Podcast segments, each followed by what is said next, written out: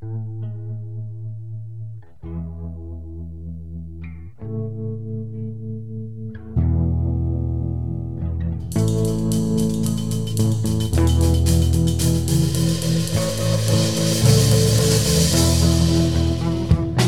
there, welcome to Motorcycles and Misfits at the Recycle Garage. So, tonight in the garage, we have me, this is Eliza, we have Douglas, Hello. And then we got Zach, Oh, hi. we got Josh, Yo. we got Adrian over here in the corner, Last time I checked. Megan, Hello. we got Dr. Hardass, Howdy. yes, it's true. It's now Doctor now. we got Craig, Welcome back. and we got Knock, hey, hey, hey, hey! Lucas. Smoke weed every day. So predictable. Ding dongs. Cat. Meow. Miss Emma. Hello, darlings. And Bagel. I am Bagel, and I approve this message. Zoe, Hey. Yay. Antonio, Brap. uh, James, Hey. Donut is here. Hello. Mason, Yo. Jake. Hello. David. good evening. Mary. What's up? Rich. From the do check. Electric Terry. Go electric. We have Jeremy. Why? Why, Jeremy? What? I don't know. I can't tell you. Isaac. representative for the sweaty in the world. Bex. What's up? Aloha. Next up, we got John Dalton. Hello. We got Andy. Don't forget about me. Norman Reedus. What's up? What's up? Hi, thanks for having me. Charlie. Hi. Hello. Hi, it's me. Micah. Yo, yo, wiki, wiki. Uh, Naked Jim. Word to your moms. Award winning Mike. Bam, bam, bam. Don't look at me when I'm inside of you. There it is. And then we got Hop Along Henry. Howdy again. Oh, isn't that fun? Precious. Oh my god. Is it time to have dinner yet? At the same time. Read every day. You like that? A oh, nice little walk down memory lane. That, oh that was very nostalgic. Wow. Hey, everyone. This is our five year birthday mm. for the podcast. Can you believe we've made it five years? birthday. That, that, toddler now? that was a lot of people, but that, we've had so many more Yep. on the show, and we have more in the room. So I just want to make sure we don't forget that we've got Rick, Yo. we got Tim, Hello. we got Jocelyn, Hey there. and we got Sean. hey. Wow, what uh, you know, just making that uh, that edit was so much fun. Just remembering all the people that have come through here, and uh, I'm uh, trying to remember what the gas prices were back then. I know, I know, um, such a long history. And I I brought Megan in today because I wanted to reminisce. It's been a while, that's for It, sure. it has been a while, and What's up, Megan? Hey, what's up? I even though um, you know actually motorcycles and misfits number one is still I think it's our second most listened to Seriously? show. Sound- Even though in the judge me. description I've put, please, for the love Yeah. of God, do not listen to Yeah, this. please don't. That's Please reverse don't. psychology. Yeah, don't listen to Please Yeah, but that's I like a red flag to a bull. If you say to someone, do not listen to this, they're going to home in on it like a missile. Particularly persons who no. are misfits too. I say you can listen to it, but don't start here at number yeah, one. maybe It's fun to go revisit. back and be nostalgic. Yeah. So, um, I wanted to go back though and remember because you know the, the recycle garage has been going on about 10 years, 11, 12, God, I don't know, a long time. But from that, we used to sit around and, It was like six of us. tell stories and go to events and just you know just and some of us were saying hey you know giving each other tips and this and that. And i think i went to zoe and megan. I went to a few people and said hey what do you guys think about starting a podcast I was like, "What's a podcast?" What time is it on? what, channel is that? What channel is that? and i yeah megan was like all right I don't know what I'm getting myself into, but Sure. sure, fine, and- okay. and zoe was like yeah sure why and, not and Zoe did more than that. She was like, "I can do this." i can do this Yes. i'm like great i have no idea how to do this i can I don't know. I can set up a microphone and I can talk, but then it, what do you do with yeah, it? Yeah, you then? can talk. You guys are so cute and Aw. awesome. So- yes. so as a former and current listener, And I think Awesome. I think like many people starting out in podcasting, we wanted to do it with no investment whatsoever. Right. and I think Zoe said, "Well, I've got an old computer." Or no, Eason Eason donated gave us an a old computer. Yeah, that's right. Zoe got the recording software and a single USB mic, that plugged into that computer. And we passed it set around. We said no, we set it in the middle of Uh, us, and we sat there and it talked. And so it's just one mic yeah. And which is why it's really crappy sound. But Yeah. I mean, it came through, and we And thought Started something pretty no, nobody- fucking cool. Nobody's gonna listen Yeah. to this. Who's gonna listen to this? Mm. How, how do you even get people to listen to this? Yeah. So we decided we're just gonna do this for us, Yeah. For fun. Share all of the stupid, crazy shit that we did every Sunday. Oh my gosh! Yes. We evolved like Pokemon. So that's what's up. Collect all the episodes. What's up? I know, and uh, you know, just going back um, through it too, I find it interesting that on our first show, that we knew we had the name Misfits. We knew we were Misfits, didn't but I remember in the else, though. introduction we are mechanics and Misfits. Somehow the motorcycle part wasn't as important, or I think I think I forgot. I think we had decided on motorcycles and misfits, and you said mechanics and Misfits. I just forgot. It- instead. yeah, yes. it's true. and I know that um, Zoe got the intro music, and we've had the same intro music this whole time. I remember that being a really big deal because we couldn't use certain music because of all the copyright issues. And she And- she found a song yeah. called "Motorcycle at the Speed of Light" by a band called Flannel Cat. Believe it or not, that's what our intro and outro music is. And I even reached out to the band at some point to see if they wanted to be a guest on our show, but they had broken up. I think they were no, no longer. But I remember something too that I remember thinking, you know, um, we got to give ourselves time to work out all the kinks and get into the groove and get everything worked out. We should have it all nailed at, nailed down by episode ten. Wow. I just remember you asking us what we thought of Moto Bandido. For the show? and everyone was like, sure. okay. And coming up with all of those stupid things. And then literally oh, nobody fuck. has ever commented on them. Mm. We had Uh, somebody recently ask really? us about what what's up with Moto Bandido. What is They, that? they they didn't ask us about the sex toy toolkit for our motorcycle. I've Googled so hard to find Moto Bandido. you go to motobandido.com. That's B A N D I D O. Currently at chapter 11. Um, but I think we did a pretty good job. We set out in those first 10 episodes to try and get better sound, better production.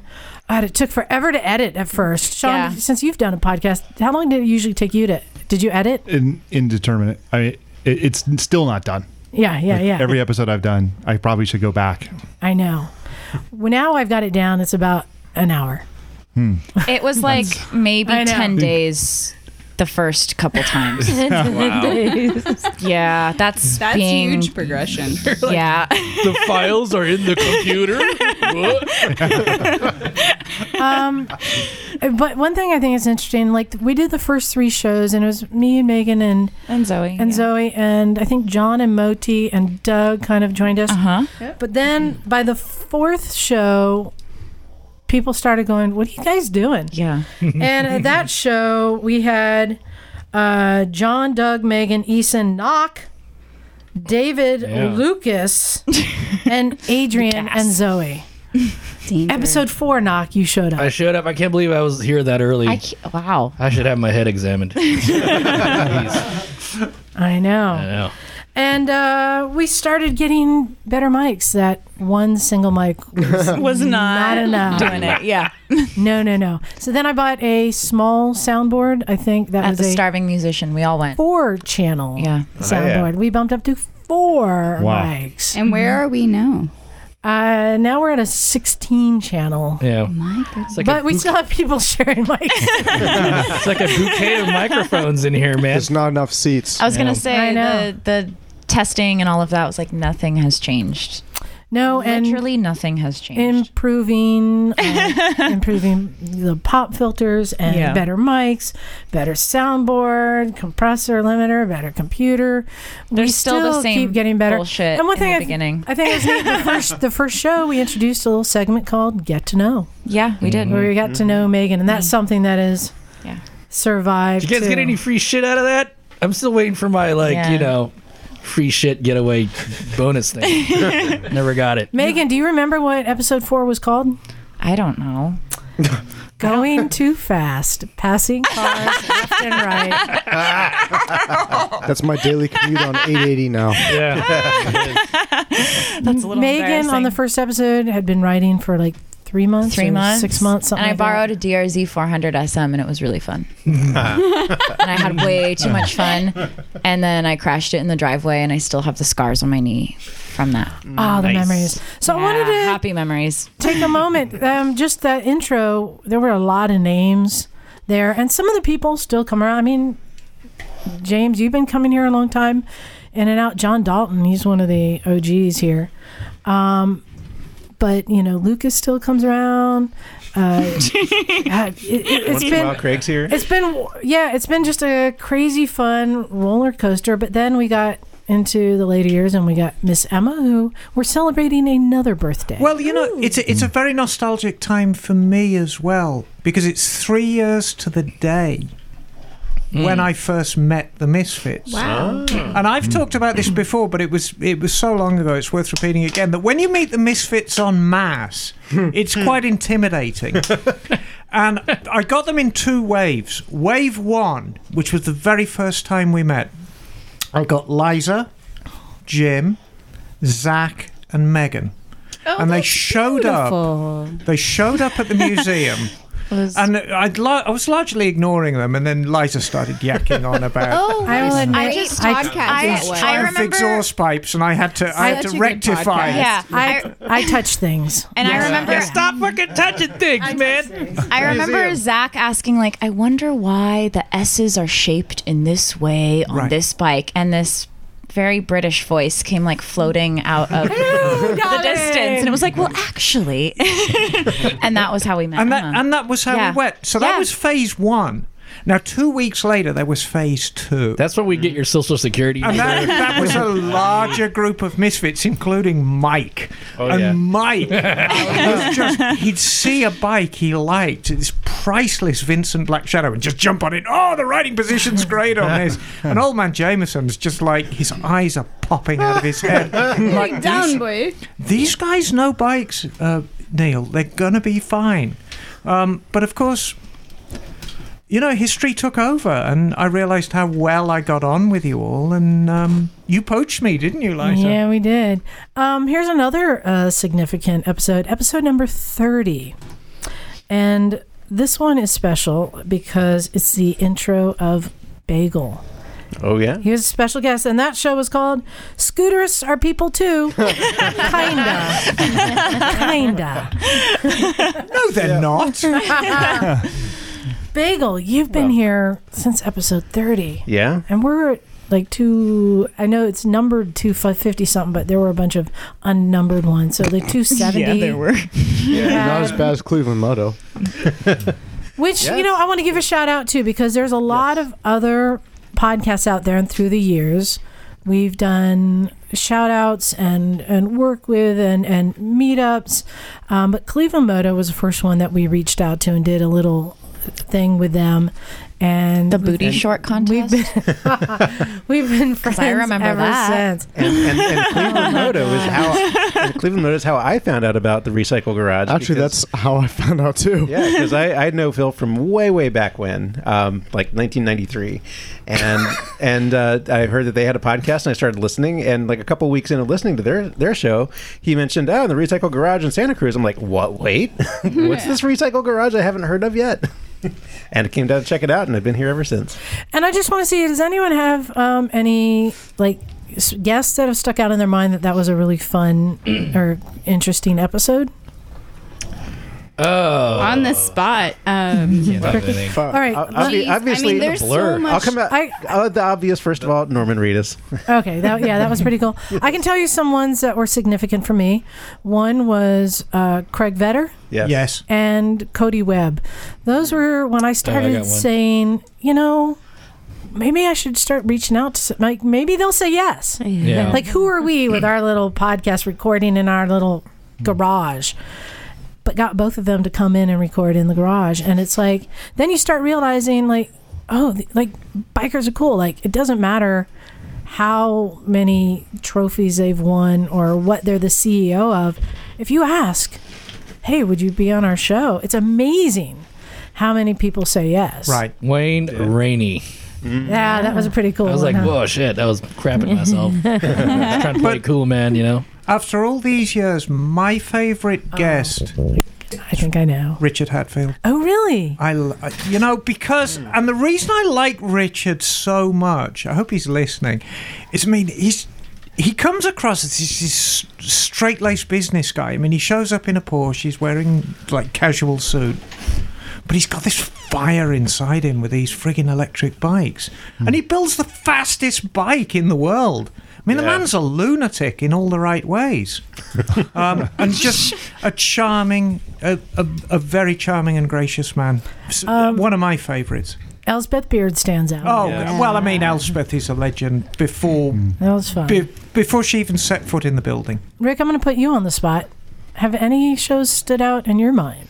There was one that you did that was about um, kind of dealing with accidents and Overcoming. overcoming, and that one was amazing to listen to. oh, Thank you. That that was one of my Oprah moment shows. The Lucas jokes.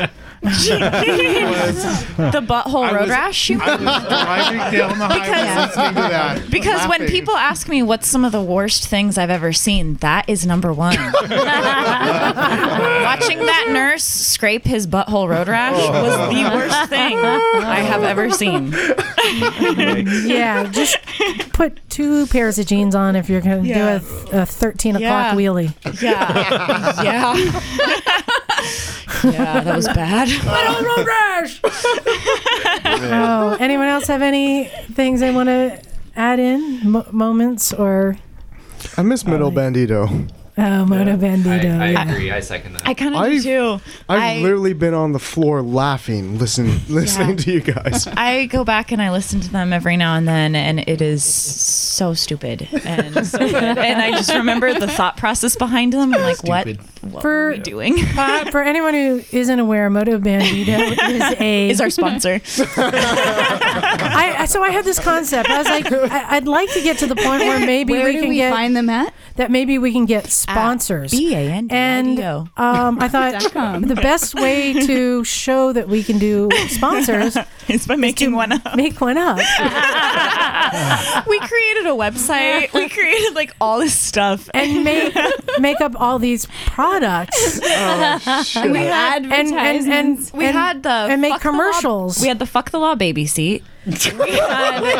Yeah, so for What you was- want to take infants on your bike, you put them in a baby seat, but the you dress it like a dog. You know Yeah. that insurance asks that question. Yes, what, exactly. the dehydrated fuel packs. Just Oh, yeah, add yeah. water. Just add water, make fuel. the projector. Yeah, the uh, project. Oh yeah, the headlight projector with the helmet that serves as a popcorn, Popcorn bucket, dispense- and your yeah. exhaust to make the popcorn. there was so many, Yeah. so many different. Yeah. Uh, Wait, was it the Cancer Enhancer too? That Oh, was yeah. uh, sponsored by Mike. Yes, that, Yeah. that was one of my favorites. Oh God. Yeah, Uh, so- Rossi Man Juice. yeah, there were a bunch. so It's all uh, terrible. so yeah, Yeah, for it some of our really older shows, we said, and here's a message from our sponsor. Moto Bandido. there was oh, there was the Harley, um, the overhead lumber rack for Yeah. Harleys for the working man, and uh, nobody responded to these. Seriously, we did them for weeks and no one said anything. It was so uncomfortable. We didn't know if people understood. We didn't know if people skipped it. We were like, what, Just- what do people think? Just No, they're turned it on the- off when they heard it. Yeah. They were on the floor laughing. And I think my favorite is the Daisy 3000 Ah, yeah. security system starry knock. And then favorite quote is, "There were buttholes and fingers everywhere." I think it was like there was blood and assholes everywhere. Blood and assholes. what about the uh, was it testosterone? Wasn't that? Yes. I remember That was so good. Yes. so that for the women who want to ride fast like the boys.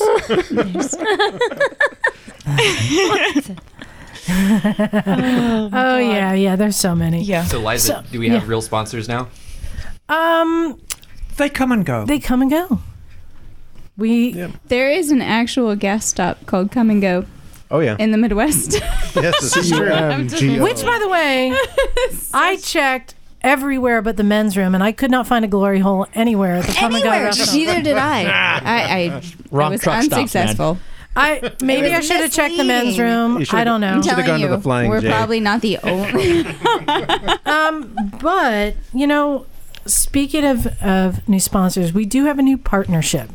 It's not a sponsorship; it's a partnership, and I'm proud to announce it. This is something we've been working on putting together for a while.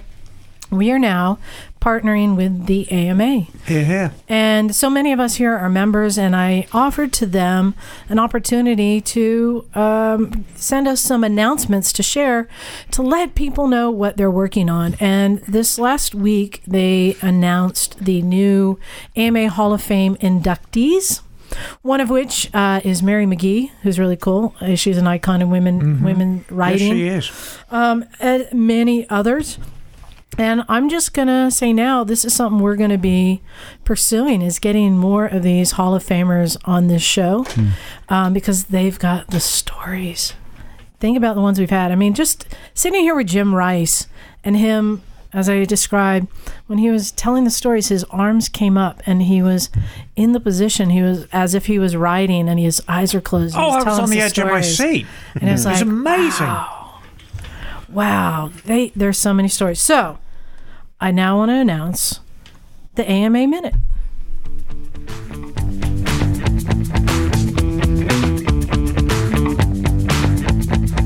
This is Michael Marino with the AMA Minute, the latest from the world of motorcycling. The AMA Motorcycle Hall of Fame has announced the class of 2018. On December 7 in Columbus, Ohio, the Hall will induct four time Enduro champ Terry Cunningham, stunt rider Gary Davis, race bike tuner Skip Eaken, MotoGP champion Nicky Hayden, hmm. flat track racer Clifford Corky Keener, and pioneering motorcyclist Mary McGee.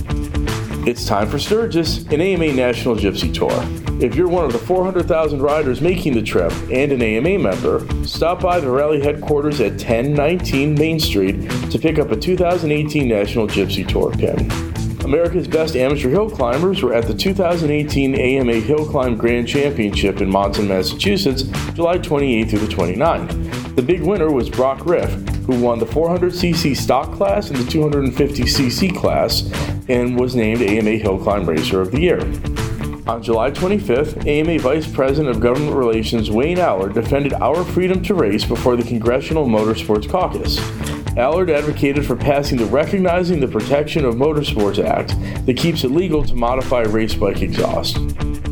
This has been the AMA Minute. Until next time, stay up to date at www.americanmotorcyclist.com. Awesome. So there it is. The new inductees. How awesome. So, um, one more announcement that I want to make that we we couldn't make this announcement announcement last week. Yeah. But um, the Sabine Scooterus Yes. is going international. It is. We've been accepted into the Toronto Moto Film Festival, and this You're is going to going be, be a star, Bagel. Uh, what are you talking about? I already am a star. Can I have your autograph, please? Anytime, darling. This is going to be uh, the Moto Film Festival in Toronto is September 27th to 30th. Bagel, are you going to go out there? I am hoping to. Yes. Mike can't go because he's afraid they he'll get deported. Or oh something. no. Oh. He's Portuguese. And actually, the Handsome Asians, uh, their movie was accepted too. Oh, sweet. Yeah, they don't know if they're going, so maybe you can represent Oh, yeah. Bay Area. Are you going? No. Oh, you're not going? No. You know, and as a reminder, if you want to see real acting, if you want to see acting to the highest standard, You go to the Handsomations on YouTube. And what was the episode that uh, we were featured in, Liza?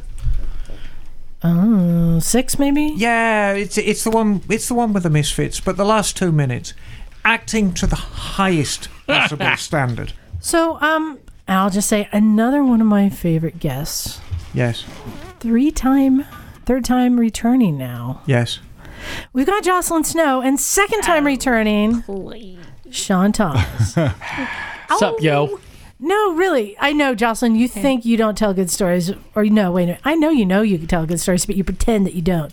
You're a good storyteller. Oh, yeah. I don't- Indeed. And so is Sean. And since you guys have some really good stories to share.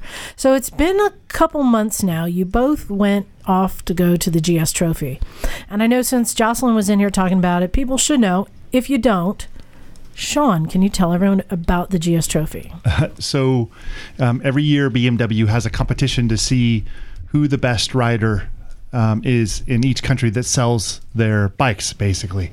And then the following year, they send their best riders off to some corner of exotic backcountry to to ride and show what they can do on a very large motorcycle. Um, and that competition's been held all over the world and um, um, throughout Asia and, and South Africa and, and North America. And, and this last year, for the first time, it was held in Mongolia. That's Um, awesome. Which is very, very intense. And it was also the longest um, GS trophy they've ever had because of the distances that had to be covered. They just couldn't do it in the amount of time that they normally do it. So it was a Hmm. really long, really intense ride. So has it gotten more and more popular every year? Because it seems to me, I, I- at least in in my sense, it seems it blew up this year. Or has it been as big every year? I, I think in the U.S. It, it's been pretty flat. Yeah. Um, we we just don't have the infrastructure in place yet here to really let people know that it exists and let them know that they're it's possible for anybody to do it if they own a GS. Right. But worldwide, it's huge. I mean, we saw photos of people that were going back home um, to Europe, uh, you know, in, in France and in Italy, and there there was big groups of people waiting to meet them at the airport. You know, there's big fanfare. and awesome. We, you know, we come home to the U.S. It's like nobody There's gives a nobody shit. there. I had to call it. I'm a Uber. Can I get an Uber? you know, but I, I think that as social media has become more popular, uh, people are starting to, you know, hear about the trophy a bit more. So you didn't really. When when I googled up trying to find photos from the previous trophy, I found a, a few, a little bit, a couple of videos Mm. from the previous trophy, which would have been two years prior. Um, so I don't know. I just think, you know, Facebook, Instagram, Twitter, all the things that we do, there's just a lot more out there and more people are starting to hear about it. So Sean, you've been involved with it prior years. Jocelyn, this was your first year. Correct. Was it everything or more than what you expected it to be? You know, that's one thing that's interesting about the trophies. You really don't know what to expect. You have no idea. You don't know what the special tests are going to be like. You have an idea what Mongolia is going to be, but you don't really know the route. I, I didn't understand quite what the competition was going to be like, the people.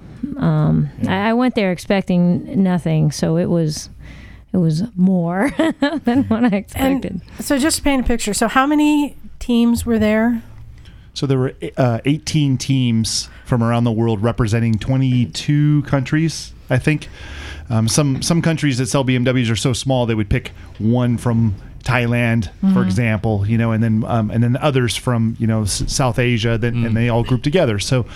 Um, so this is the the largest representation. It was also the first time we've had two women's teams. Wow. So, and just to paint a picture, so 18 teams, three members and a media person on each team, Yes. all on bikes. Yes. Were there other people on bikes? Yeah, there's about 114 bikes in total, and Whoa. all brands spanking Yes. new. This is a picture I Yeah. wanted to paint. They're all identical GS 1200s, The, right? the only way to tell the difference is the, The flags. yeah, they had flags and they had our names, names on them. and our You names guys, on That was them. 114 GS trophies moving around from from like were were you setting up like bivouacs or something? Yeah, in, in fact, we all had the same suits, and, and one day I rode. I know. Can you imagine what it must be like to these shepherds out You're there? like, why didn't I bring my disco ball? They're, they're being invaded by some weird army. I rode like like 40 miles one day, and I just went, man, the suit feels weird. And I looked down, I was wearing somebody else's jacket. we used to joke around and put like my gloves on one of the guys' bikes, and I would take their gloves, and they'd be trying to get going. They couldn't get their fingers in it. for, for new listeners, Jocelyn is um five foot, maybe one and a half. Yeah, she, the half is very important. yeah, that in there. Except Jocelyn, your jacket wasn't exactly like everyone else's, was it? You know, you know, I like to set a aside and stick out from the rest. Uh, it's kind of a fun story, actually. Did, were you wearing the bitch fell off T-shirt on top of it? so uh, the the previous trophy was the first year they had women participate. So this was the second year that they had the second trophy that they had women participate. Um, but everybody needed to wear the BMW GS. Um, what's it called? The GS gear. Uh, the rally suit. That's it. The There rally suit. Thank you. Also brain cramp. Um, which is men's men's men's gear.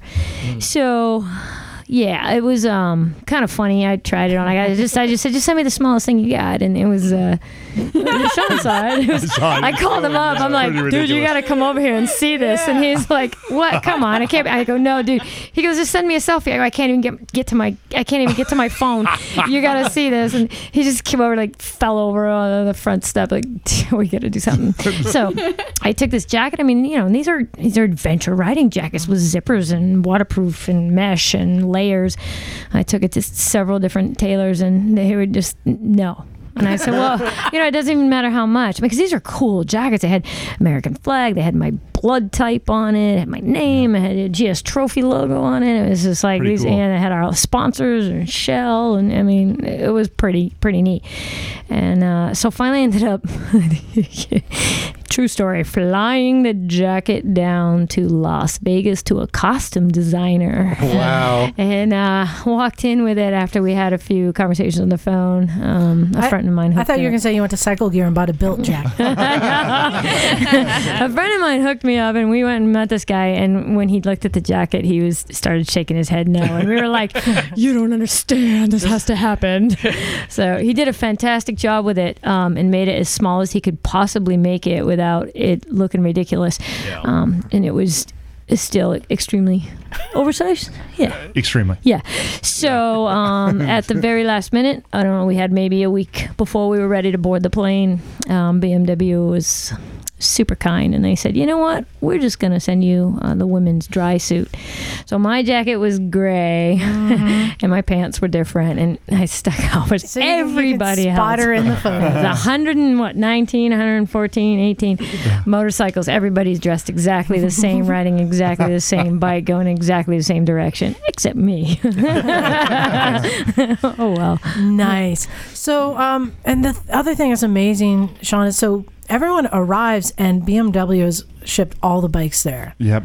Ah, that's amazing. They brought them in by camel. How'd they get them? was they had these huge shipping containers just cram packed full of bikes and they assembled them all and of course they had them all really prettied up you know and, and what was even more impressive is they had this giant um, support uh, convoy that would Mhm. follow us Yeah. and in fact at one time i um i crashed i i didn't fall but i, I hit my rim so hard that i, I dented both of them. Wow. and, and i lost all my air at 70 miles an hour and oh, really fast and i barely got the bike stopped safely and and and i'm sitting there staring at my rims going i don't know how to get out of this. And and this pickup truck comes bouncing down, you know, and there's and the, the German is there something wrong with your bike? And I, yeah, I really need I need wheels like something fierce. So he like points to the back, and there's like 20 spare rims with tires on them ready to go. Yeah, it's like a NASCAR pit stop. They just like surround him, and poof, there's a big dust Yeah. cloud, and it's done, and he's on his way. It was awesome.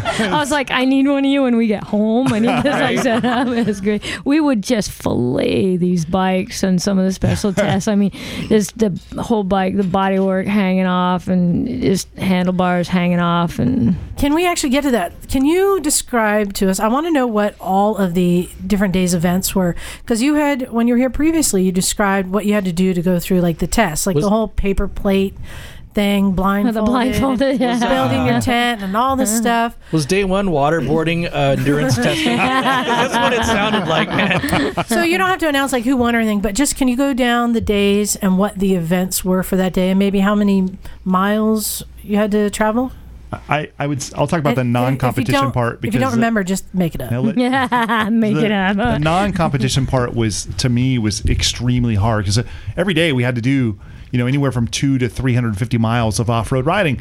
And and so so you'd ride from a to b and then as you're riding you stop and there are these competition elements where mm-hmm. this is where for, for me as a journalist you know i get off the bike and watch while the teams would go through. But just going from a to b was extremely hard. I mean we were up at five on the bikes by six. We'd, we'd end the day at between five and seven in the evening. And then we still had to set up tents and eat a big giant plates full of horse meat, you know, or whatever they were serving that night. French fries or something. But the competition elements were, I mean, I didn't have to do them, thank God. Yeah, well, it was, it was okay. I had to get up at four in the morning to pack my tent, but I didn't Oh, to sleep. do your hair? Yeah, do my hair, do my hair. You know, and by the time you pack your tent and get in a little bag and put the little bag over there and get your stuff together and try to eat, and you're on the bike at seven and. Boy, sometimes we didn't finish by the time scoring was done. We weren't back in the tent till eleven, um, and then you know I don't know, sleeping just really wasn't a thing. So it, Sean was right. I mean, just riding from point A to point B in a day, just the riding, uh, we had some bottomless sand, you know, that would funnel you. You had everybody would try to pick their own line. It'd be like, you know, f- five, six football fields wide. Everybody's doing their own line, but then it funnels into a two track. And so all of a sudden you're on top of, you know, 20 bikes and, and you're trying to keep your speed and keep your balance and you're in this bottomless sand and there's bikes all in front of you and, and, and it was just kind of crazy. You're exhausted. It's, it's dry, it's warm, it's sandy, it's technical and you're, you're enjoying the ride. I mean, but there's a lot going on. And then you come up over this, this sand crest and, and, and, and you see in the horizon this glistening and I'm like, oh, mirage. But no, it's motorcycles like lots, like hundreds, because it's a special test. And I like I'm competitive. I mean, I road race, I race, I raced every type of motorcycle there is. So you'd think I'd be like, yes, we're gonna go and we're gonna nail this. And but it wasn't that way. To tell you the truth, it was, you know, oh shoot, special test. oh man, you know, because you're tired. over this. Oof. And so, you know, and what is it going to be? You have no idea. And you roll up, and they won't let you look or walk over or check it out. You can't really talk to the other teams. And so you're just thinking, like, well, there's something going on up there. I, I see tires up in the air. I hear horns beeping. I, there's a body rolling down the hill. So it looks like it's going to be fun. And so then you would have to switch from, hey, we had a really good time, you know, riding from this point to this point to competition mode and you'd get nervous and a little anxiety and then we'd have to try to talk our, with you know our teammates about you know what's our plan and how are we going to tackle this and um, and make it through the the, the special test So the the ride to each event that wasn't a race or anything. There was no points won or lost. If anything, you'd lose points for trying to speed. Like Oh, they really? really didn't. They they hmm. told us time and time again. This is this is not a race. this is not a race not a race. We, But- we want you to ride safely. We would all follow a marshal. So two teams would ride together each day. A different you'd ride with a different team each morning, and there would be a marshal that would lead you. And so that's some of the other people that were on the bikes, and sometimes a marshal in front, and a marshal in back. So you didn't pass your marshal. You just kind of rode from point A to point B. So, but it still wasn't that easy. I heard that there were injuries just uh, traveling Big too, time. Right? Yeah, big time. Wow. Yeah. Yeah. It's it's really easy to get lulled into this sense of um, complacency because it's so big and it's so flat, and you can ride with your eyes closed for an hour and and not hit anything, and you just like I'm and suddenly I'm looking at a camel. this is so cool. Like, wow, this camel's so beautiful. And then I look ahead and there's like a big wall of talcum. Where somebody's ridden into a riverbed and I see headlight, tail light, headlight, tail light. It's, you know, people are crashing. and I'm Or like, a hole. Oh my There God, I'm going 70 miles off. an hour. I got to stop right now. Yeah. And people, we have four major injuries in a single day where they had to helicopter them Yes. to Beijing. Damn. We lost our uh, media girl, um, Jamie, on day two. Day two. Day yeah. two, she broke uh, broke her ankle, which was super unfortunate. Um, and was you know, it's a lot of times it was a high speed sand, um, and it wasn't. Usually, nothing was really in the special test. It was just transferring. I almost, I almost uh, thought I died. Really, I almost I was, I was, I was going along pretty good, and then uh, I saw the desert moving. We're in the Gobi Desert, and it was moving, and I'm like, wow. My teammate was in front of me. We were going sixth gear. You know, this is not a race, but it felt like it because we were pinned. Yeah, you were desert racing, we were getting busy. Yeah, we were getting busy. And I'm like, oh, this desert's moving. No, those are, oh, gazelles. And they're What? flying. They were so fast. And they're going right for her. And I'm Whoa. staring and I'm like, and she's just looking straight ahead. And I'm like, oh my gosh, oh, this is going to be so bad. And and I'm watching and I'm watching as I just, just near miss. I mean, these things are like so fast. And what I didn't notice is the one guy who decided not to run with the pack. Oh. And he comes through my front wheel. I just, oh, Oh, it no. was like, front brakes, watch out. Oh my gosh, where'd this guy come from? And, uh, you know, it just, it was, it, there was a, there was definitely a lot of risk and because we covered a lot of miles. Wow. Can it, it's amazing, and I'm so happy you're back and alive, and walking and riding up to the garage here. Um, you. it- it's wonderful. I am curious. The bikes that you guys were given, they were all identical. Yeah, so uh, these were the BMW GS 1200 rally bikes, all identical with the exception of the graphics kit, which had our name and our country's flags. Um, and then the shrouds, the aluminum shrouds on the front, were 3D printed. Yeah, they look with cool. yeah, with our Super number and our last name on them, and they gave those to us. So I have them on my Cool. new rally now. Nice. Yeah, it was That's pretty sick. cool. But yes, they were all identical. Correct. All right, You so didn't, you didn't get the gazelle that uh, didn't make it. Uh, we did. We- we ate 'em. We ate 'em. Actually, we did eat them on the final day. That's yeah, that's right. true. Yeah, there's, Oh, I got pictures of it. Wow, Whoa. That's awesome. So I, I want to hear about the events. So day one, day two. How, how did they go? Um, and, and so, and Sean, as a media person, you were not participating in any of the events, or were you kinda? A- anytime the uh, they were doing something that wasn't on a bike, the media person could um, participate. And the main reason for that is that, you know, in order to go to Mongolia, all the competitors had to demonstrate their skill on the bike that they'd be riding. Mhm. So here in the U.S., when we did our competition, we put people on the 1200 rally that they'd be riding and had them compete so that we would know that they could handle it. Well, journalists did not have to do that. Um, so we were picked because well, whatever, you know, uh, we, somebody owed us a favor. So, So popular. so we showed up and they had no idea if we could even really ride. I mean, other than we, you know, have you met a journalist that doesn't have a big enough ego to say, "Oh yeah, I, totally, I got this." so they didn't have us compete because they were afraid that we'd push ourselves too hard, and they were right because most of the people that got injured were journalists. You're saying we, but you totally would have won against all. Not a chance. That's actually what I'm curious about. Were the journalists on GS 1200s We- as well? yeah, we were on exactly the same bike. including the marshals. You Yeah. have trained, and they didn't.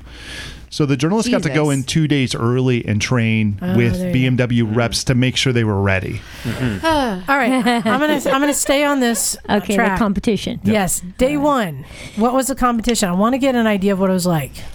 Um, so all of the special tests, um, you know, I tried to block them out. I, I've been seeing my therapist. I have photos. I'll show you And, photos. Um, so uh, to be honest with you, they're they're a bit of a blur, and I may get these days wrong. But from what I recall, one of the first special tests was a somewhat of an, an obstacle course that went through, uh, mm, like what? mm, Explain it.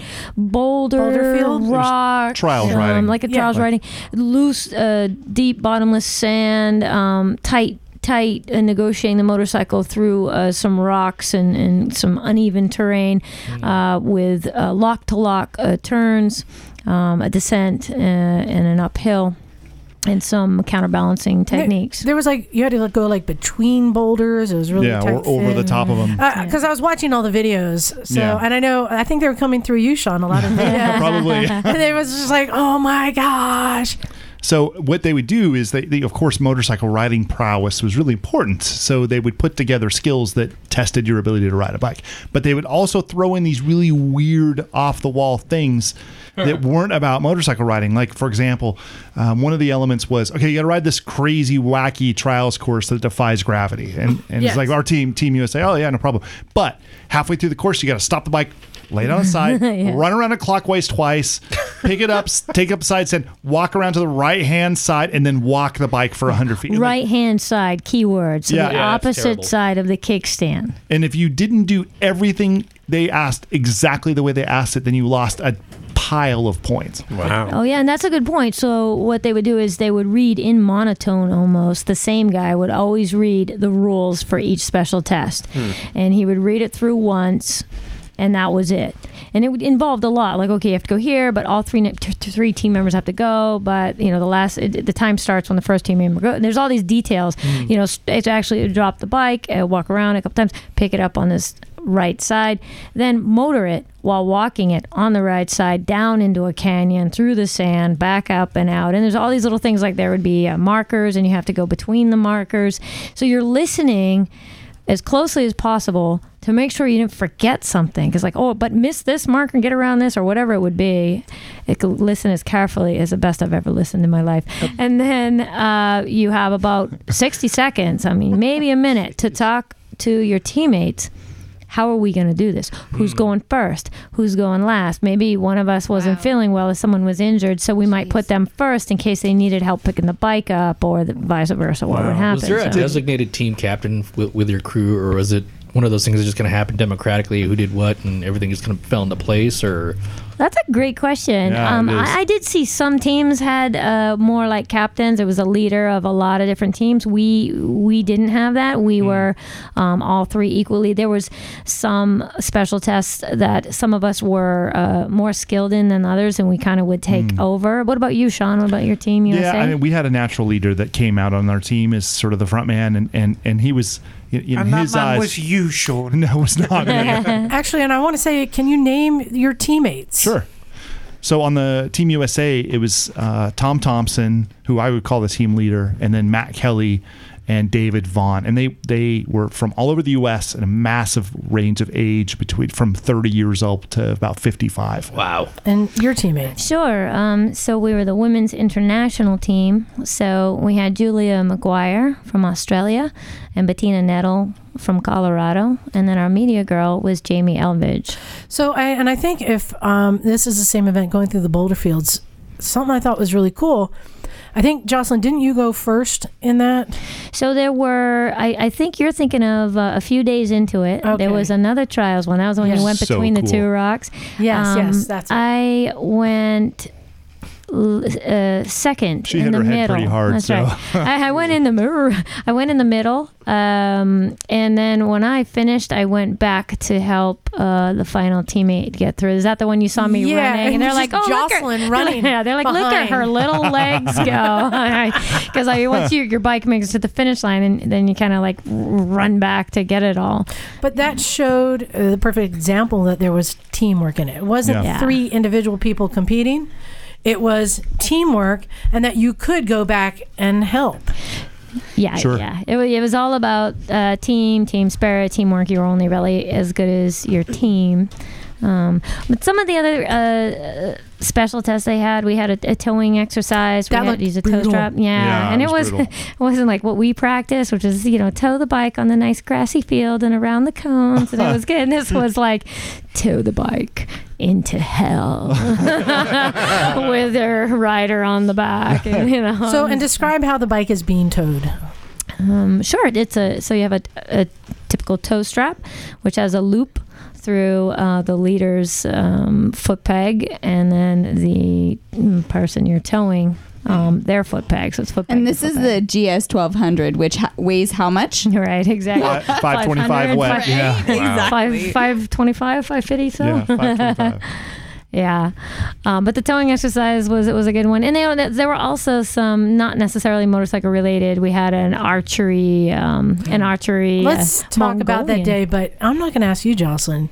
I want to ask Sean to describe how that day went for everyone. This is a really a great day, Sean. Tell them how awesome it was. So a special day. Tell us about Yeah. the events of Tell that us- day. Tell us all about the and, special and how the teams did. Yeah, Yeah, the teams. Tell us, Sean. So, uh, it, it, so first of all, you got to know a little bit about the internal issues in Mongolia. One of which is that they've got a major ep- epidemic there of foot and mouth disease in animals, and so we saw hundreds of animals dead as we were riding, and there's not a lot of like. Um, uh, scavenger animals. So, like I, I saw maybe a couple um, vultures, but but there's like no bugs, you know. So these animals are just out mummifying in the heat in the Wow. desert. Yeah. And um, Mongolia, rightly, is really worried about this issue. So what they've done is they're they're starting to quarantine off areas that um, have got have signs of foot and mouth disease, and we're riding through these quarantine areas. So they're really worried about us because Yeah. you can we can humans can transmit it.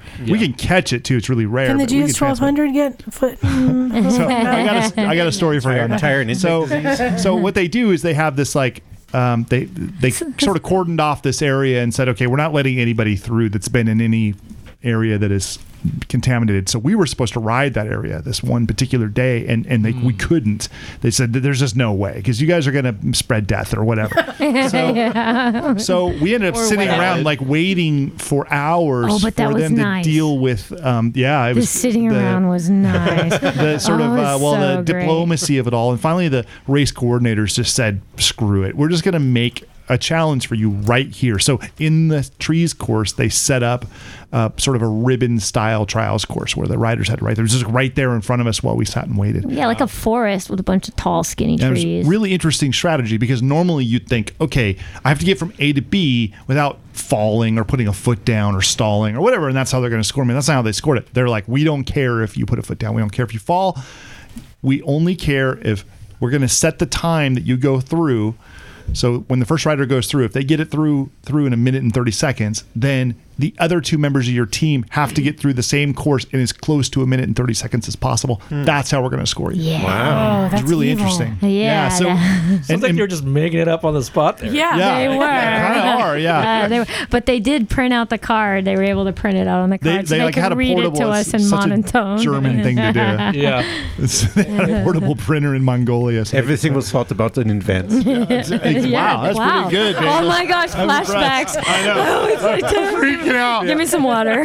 Complete pads. oh, that was So- that's just how he sounded. So before I, I want Jocelyn to tell you what they did to win, but before we do that, I want to tell you that we we had to go into the sort of out of the quarantine zone, hmm. and we're on this highway, which is just this tiny little asphalt road, and they've got this tent set up, a yurt, and there's a local woman there, and her job is when a car goes by, which happens every four hours on the middle of nowhere, she has to stop the car, so and she has to get out with this like hand sprayer that's spraying this wacky smelly chemical and spray down the car so that the car is not carrying any It, it looks So- like she's got that uh, weed, like Yeah, the like a weed girl. killer. Like she's a, a pest control And guy, but smells she's in a full white like- suit. and it smells like chemical death Yeah, so something out of a movie, like a sci-fi. She's in So- a full white suit. lo and behold 115 bikes roll out and this lady's like what the hell i can't spray all i have to but i can't spray all these bikes She has like a gallon. So in it her took like little thing. half an hour for her to figure out what to do, and then she, another half an hour for her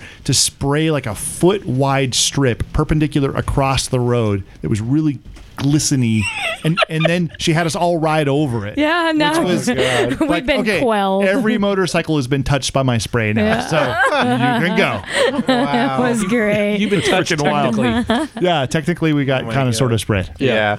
yeah, it was pretty cool.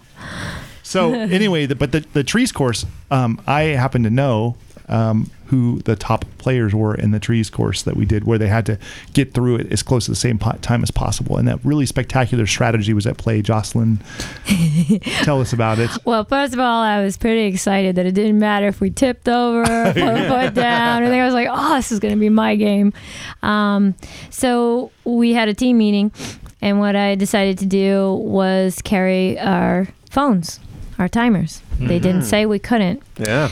So I went through first, and right before the end, I stopped for 30 seconds. And the guy was like, uh, you, you go, are you going? And I just waited for 30 seconds because that was going to allow my, my teammate if she tipped over, right? Dastardly. And uh, so then I finished. Boom. Then uh, they had my time. So as and when I finished, I hit my horn. Beep beep.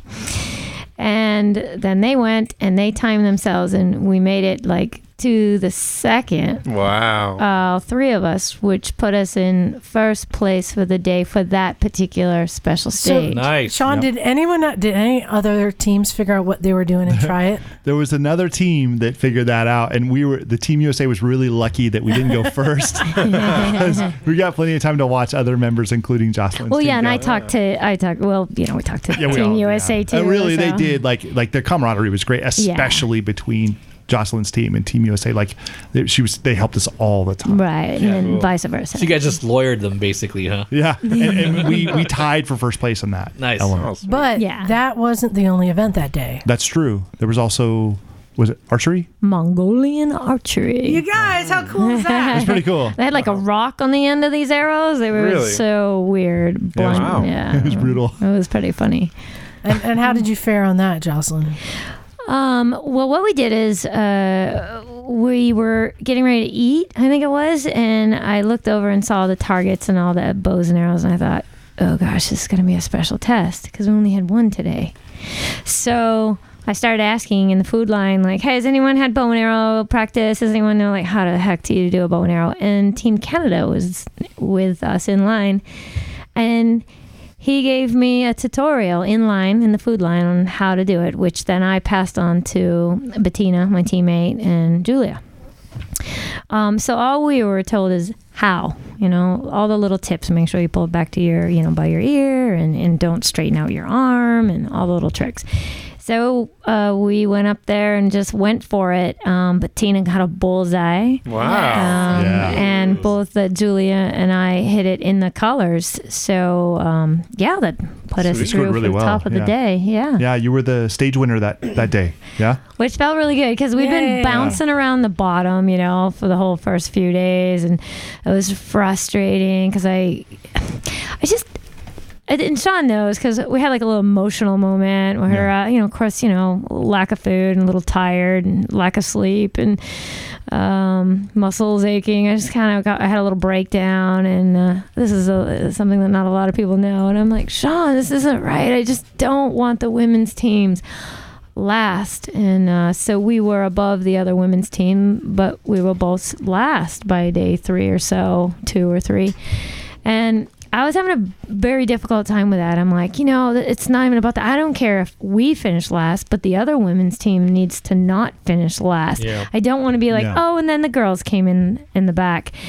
Uh, to me, it, was a big into, deal. It turned into girls versus boys, didn't it? It's it's No, it wasn't. It just, it really wasn't that. It, and it wasn't even, honestly, the competition w- was somewhat masked there. Um, the camaraderie was huge, uh, and the friendship among the among the teams was in, insane. Um, you know, and I have friends for life, in, in every country there is. It, it didn't feel like we were out in a big competition. It, it wasn't fierce at all. And it definitely, I don't think it was men against women at all. Uh, sometimes there were some teams, the guy teams that were kind of looking out for us. They would want us to, on the transfer ride, they would want to ride behind us if there was deep dirt, which was great. You know, um, and we would get off our bikes and go back and help them through the sand. You know, so you caught that. But, Sounds uh, like a really, really done. amazing adventure. Yeah. It's adventure of a lifetime. I would highly recommend it for anybody that uh, is interested in adventure riding to just go ahead and try out for the GS Trophy qualifier in their country, and ours will be coming up um, Next year? Next year, Another one coming. 2019, the qualifier we will have here in California. You're gonna do it, yeah? Yeah, You're gonna do it? Oh, you only get to do it once. Oh. you never Oh, get to do it again. It's a once in a lifetime Damn. Right. opportunity. So, um, you, you you would not think that a GS uh, a G twelve hundred would make a good bed, But from watching the videos you guys are posting, I now know it is quite possible to just fall asleep on top of the motorcycle. Which tells me you guys must have been exhausted. That was brutal. That was the hardest thing I've ever done. I mean, how many days was this? It was eight days of competition, um, and of course, it's you know the couple days before and the day Yeah. the day after. Um, it was, and you know, from a Sean will probably. Ha- I'm sure they had uh, the media people had their own um, g- hurdles for sure and things they had to overcome. But as a competitor, uh, yeah, it was it was physically challenging, physically demanding, um, but more mentally. I mean, I had to sit in my tent and have a out loud conversation with myself to pull my shit together and get my gear on and get out of this tent and get on that bike and go. You had to you had to pull it together. You had to work through um, you know, when we made a mistake in a special test and or when we crashed or when someone that we knew got hurt or there was just it was it was a lot. There was a lot of stuff going on. Um, It was the least competitive competition I've ever been to. Agreed. Like everybody was nervous. We all knew it getting there. We all knew that we had already won by being there. So Right. the Mhm. minute we met the rest of the teams, they were just awesome. Yeah. Like no Agreed. attitudes, no I'm here to win. It was just let's celebrate the day. Doesn't it go back to the fact that all of you have come from around the world being the top performers Hmm. in adventure riding, trials riding.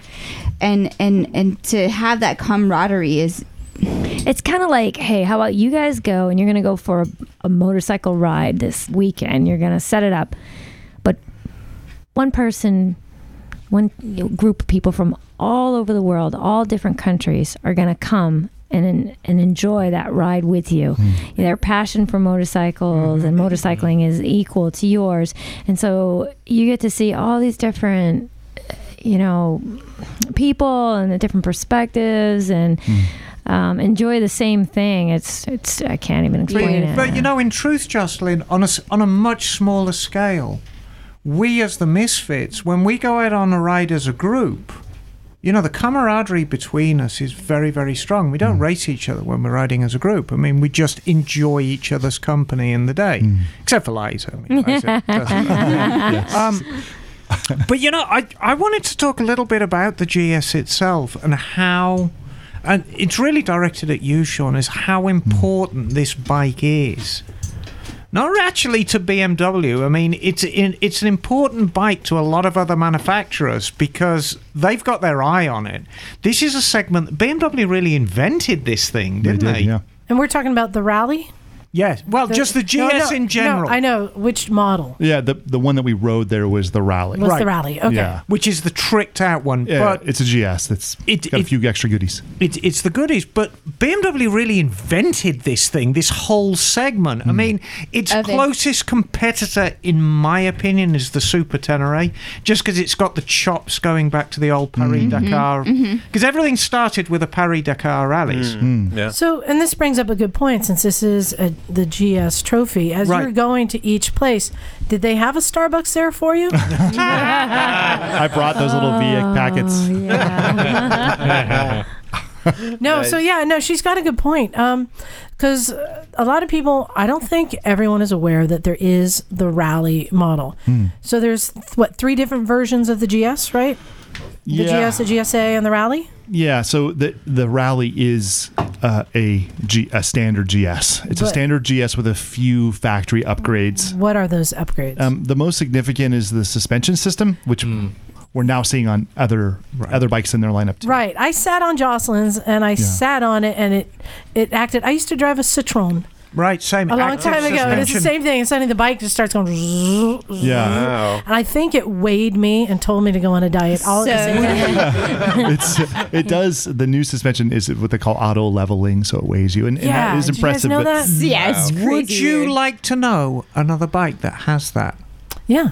Ducati Multistrada Rally. Oh, bless you. Ah. So what Wonder where else? they got that idea. What else Yep. does the uh, rally have that's different? So the also in suspension, there's something that it does that I think is far more impressive, and that's oh. dynamic damping. So, Yeah. so basically, you know, no matter what suspension you have on bikes traditionally, they're a slave to whatever you've set them up for. So, you know, if you're on a long, straight, bumpy road, then normally you would get off your bike, pull out tools, get on your hands and knees, and adjust the damping and b- b- you know damping rebound for that situation. And then you get on your bike, and then once you see the twisties, then you stop and get off your bike again and adjust it for those for that type of riding, and you don't do it wrong because the bike will explode, right? That's so you know mm-hmm. suspension is mm-hmm. this big dark art, and we're all kind of afraid of it. And what the new rally does is it has settings so you can say I want a stiff ride for performance or I want a soft ride for comfort, but it's adjusting itself as you go. So if you hit a speed bump with the front wheel, by the time your rear wheel hits the same bump, the suspension's already adjusted for it. It can adjust it 100 That times a an second. amazing program. Are you Super kidding cool. me? So like when you roll on the throttle, like a lot you're of your yeah. So you know n- normally when you roll on the throttle to accelerate, you, your rear suspension responds by sat you know squishing Yeah, in right. So a- you and there are sensors the that drop. are picking this up, And and, it- then So it's it feeding back to a computer, and, and it's it knows reprogramming. exactly, and it knows To the how much throttle you're putting on. It knows what your lean angle is, it knows what your speed is, and all of that is happening super That's super so fast. But the, it gets even more clever because there's a parameter on the dashboard, so you've got choices. Yes. And you set it up, and it's how many on the BMW 4, isn't it? it you, you and it covers a broad spectrum, but you set you set up the base level, like firm, or Yeah. sport, or whatever. the above. There's All of the above, and Yeah. it does it all for you. It's an amazingly clever system. Can you turn this all off if you need to? Well, the suspension, electronic suspension, is electronic, so it's it's Right. going to do its thing for you no matter what you do. Um, so turning it off, no, not so much. Um, but uh, The bike would implode on itself and No, take, that's actually take most of the neighborhood question. with Yeah. it. I imagine that programmers are or, or designers are. I can tell you that I had like a, a, a pretty pretty disastrous accident on a on a GS in Colombia, and and I lost most of the electronics as a result. Ooh. And the bike sort of defaulted to standard. You, Right. you got to know how to ride now. So De- it defaulted to fail-safe KLR. Yeah, it didn't go that far. Whoa, that, whoa, that whoa. low, as it were. But you know, um, James brings up an interesting point that how bikes have developed. You know, in the 1970s, all Japanese bikes by now had electric starts, but they all still carried kickstarters because there was that element of doubt. Well, you know, we're going to give you a kickstarter just in case.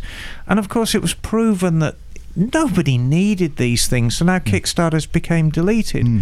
Here we are in 2018 and virtually every bike you can buy, even down to a humble Ninja 400. The electronics and the electronic controls on it, the traction control, the ABS, are so integrated with the hmm. bike, you can't turn them off anymore. But they've become so reliable, you wouldn't want to turn them off. and, this, and they're not intrusive. It's not an intrusive thing that it actually affects how you ride. You know, I'm I'm old school. The lesser bikes got on it, the better. But these things actually really do enhance the experience, much as I hate to admit it. Yep. There's a lot of safety that can go into that if it works. Yeah. But it sounds like um, you can do it by itself, like Yeah, it- what it- Liza's talking about. Yeah, it I does mean, it for you. I, yeah, that's pretty cool. So uh, I got a question for you, Jocelyn, because I know there's a lot of other events. Um, you're somebody who's, as you said, ridden many different styles, races. You're not afraid of throwing a leg over anything. But was what was the hardest competition for you? What, was there anything that you struggled with? Um, no, I, I wouldn't say there was anything that any particular special test that stands out in my mind. Um, it, nor really there was was there any particular section during the transfer. But I would say when I first got there, I, I was not a very skilled sand rider um, on the GS. I uh, had only done a little bit of practice and not really anything close to the sand they have over there. Does anybody like riding in sand? Sean, do you like sand? I didn't have a choice but to like it there. But you what? What happened was uh, it was like a crash course, literally, and uh, after about a day in the deep sand, I nailed it.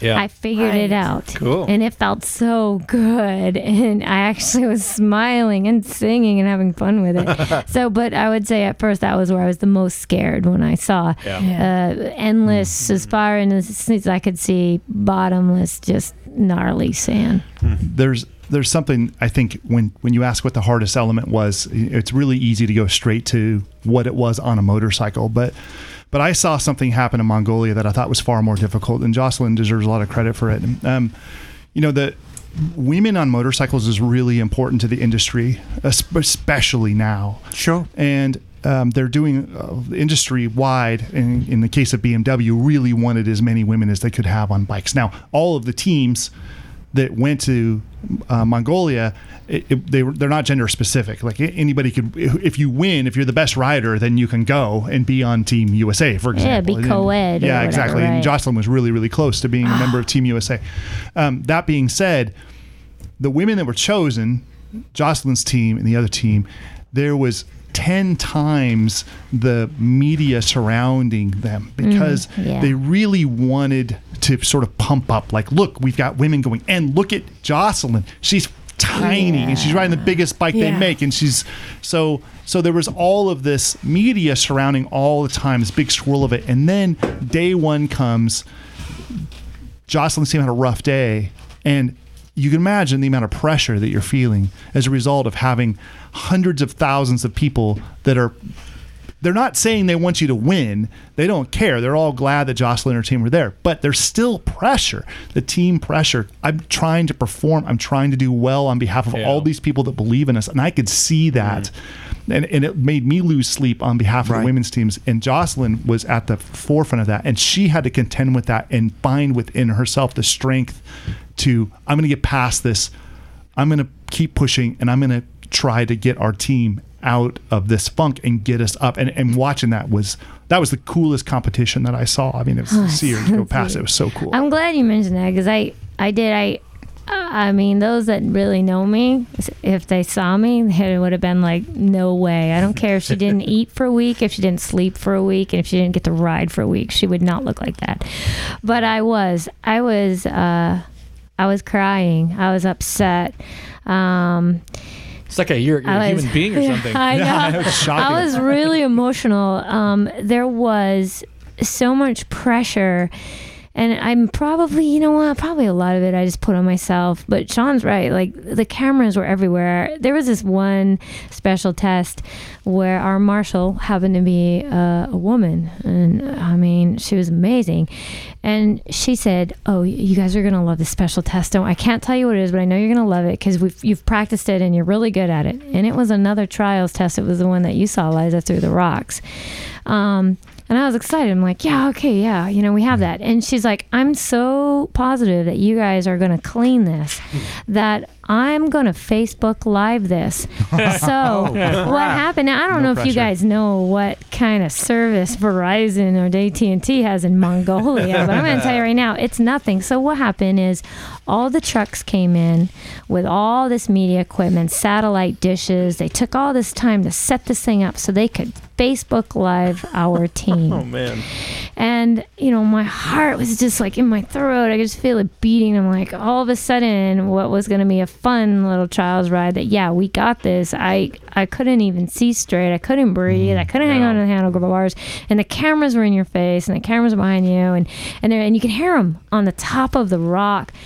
Hey, Raid and its team. Oh, it's America and Jocelyn and our group. Here they go, and they are gonna rock this. And I can hear them talking, and I'm like, and then boom, we had bikes upside down immediately, and you know, Oh, crunched in between the rocks and running back to help our teammates. And it was like, and you know, they're trying to save face on Facebook and said.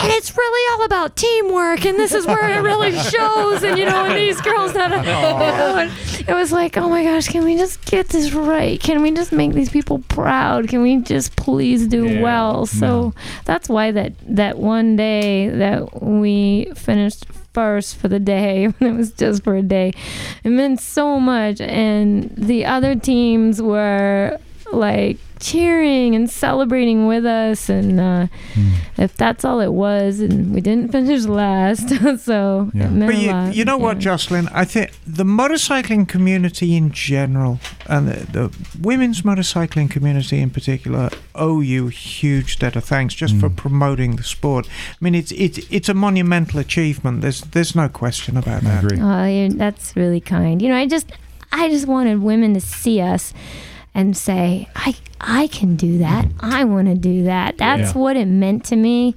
Um, and I had to keep checking myself on that. It wasn't about the competition. It hmm. wasn't about where we finished. What it was really about is what was being perceived at home on the computers. These hmm. ladies that were watching, what were they feeling? Hmm. And we're going to find out when the qualifier comes up here next year on how many women sign up. But I mean, I'm still working actively to promote it, uh, to promote the trophy, um, you know, to inspire women to not be afraid of the motorcycle if you can't touch the ground. So what? I, th- I think you've already inspired more women than you could possibly imagine. Thank you, and, Miss and I gotta say, this Emma. fellow over here too. So I was like, uh, yeah, I was, on, I was on, on a KLR, and then Liza's like, yeah, Jocelyn Snow can do this, and blah blah blah. I'm like, really? Oh, cool. And then, you know, in the motorcycle community here, your feet don't touch the ground, just not your bike, bro. You know what I'm saying? No, that's absolutely not true. I love it. Anyway, I, I got a question for you. Um, at one point, did you realize, holy shit, I'm actually doing this? Because like, there, there's always uh, that thing where, yeah, yeah, I got selected or I qualified for this, but when you're actually in the competition, when did you realize there's no turning back now? Like, was that like a day into it, like, or was that when you were being waterboarded, or what's? Or is that was that before or Yeah. after eating your first horse? Right. so it, it was really funny how that came about. You know, keep in mind there was practicing for the qualifier every single day after work, all day, every weekend, making the qualifier. Then they sent us down to South Africa, if you recall. We had to qualify again against the women. Mhm. You know, all the training for that. Then they sent us back to train again in South Africa. If you want a vacation on someone else's dime, this is the way to do it. You know, and then you know, bef- you're you're training and you're practicing, and then boom, you're in Mongolia. So honestly, you're just it's like a head spin. You don't even know what's happening. You don't know what to expect, and all of a sudden there you are, and they cut the ribbon, and everybody runs to this just this, these lines of brand new motorcycles looking for your name and looking for your flag, and none of that. You know, your first test, the second test, the third day, it didn't hit me until one day I'm just riding through the desert. I had the sand down. I, you know, it was beautiful. It was sunny. There was a cool breeze. Hmm. The scenery was amazing. We had gone over a snow, a snow or ice patch that was, you know, long that we had to cross over, and then it was a creek, and then all of a sudden, what was desert is now these big, jagged rock and mountains, and there were beautiful spring colored flowers and I you know I the terrain was just ever changing and then all of a sudden there was green grassy rolling Yeah. hills and there was forest I'm like where am I and it hit me then Yeah. it, I said it out loud in my helmet I was like wow I'm in Mongolia riding motorcycle. You know, forget about all of that with all these really cool people. And if someone pinch me, please. This is just absolutely That- amazing. I'll that really is forget the it. adventure of a lifetime, isn't it? Agreed. What about what about you, Sean? You know, um, I fought really hard to be the journalist to go. Yeah. Um, as you can imagine, I really wanted to go, and there was a lot of people that were far better than me, um, more qualified than me to go, Mhm. and and I got it just out of a, a combination of fluke circumstance, and and when it really kicked in is I, I realized like I don't know if I can do this. Yeah. Mm. Um, and yeah, I watched. I got to go to all of the qualifiers we had in the U.S. and and watched all of the riders, including Jocelyn ride, and and they're just so amazing. And I thought I, I can't do that. Yeah. And I would say that to myself, like, there's no way I'd even try that if they if I had seen somebody else do it. And so I went to see. Um, I was so worried. I went to see a personal trainer to get like my body in shape and ready. So I mm. spent three months. That's And I smart, man. Never Yeah. ever. I hate the gym. I Yeah. never. I never go. I I never have a personal trainer before, and this woman just beat me to death. I mean, I've No, I'm- never I'm- sweared so much. I'm going to embarrass you now, Sean. How long's it been since we met, darling? Six months, a year, maybe. I. It's been yeah. I'm gonna somewhere in between. He's lean. Since the last time You look he's like a l- different man. He's lean Yeah. and mean. He, He, really he is. dedicated himself to this. Right. Um, I, I've lost some weight, honey, but nothing compared with you. I mean, you you you really have transformed yourself. So you you obviously took this challenge very very seriously. and I was glad I did. I mean, there was Yeah. ti times there was competitions where we had mem- members of my team on their hands and knees begging for water. I mean, it was mm. so Oh, hard. yeah. Oh, I beg for- Navigation exercise. Yeah. I'm on That my hands and knees begging for a cup of tea. occasionally. It's so hard Yeah, to so get what was the decent moment cup then, of exactly? tea in America. God. So what was the moment then exactly? You just just being there and just realizing that well, Yeah, I had to do the training, physical training. I think like wanting to give up the training thing, like, and I hated driving to training. I hated being at training. I hated being sore after training. Yeah. But I like the feeling. And I thought, I'm doing this because I've got a goal and, and I don't want to let my team down. Nice. And, and, and as an extension to that, by day two, I'd watched every member of my team fall. Yeah. At least once, which it was always silly little falls. Mhm. But I, I made this mental challenge. I said, I'm going to get through the entire GS trophy without falling. That's going to be my, not, I'm not going to advertise it. This is just my legacy to And did you? by the skin of my teeth. Yeah, you know, Nice. Sean is selling really hard. himself short all over the place. So. First of all, Sean is an amazing, amazing writer, extremely talented, and he definitely was well deserved that he got the media position. I don't think there was a fight. There couldn't have been a fight. There was no one else better for the job than you, and you showed it and you proved it, uh, and you kept your team strong. And I mean, I'm proud of you. I think Thank you guys did great. right, There you have Thanks, it. guys. So, on a personal note, I would like to just say that on the West Coast, and I not Mongolia at all, but you took me on a ride that changed me as a rider, Jocelyn. That's awesome.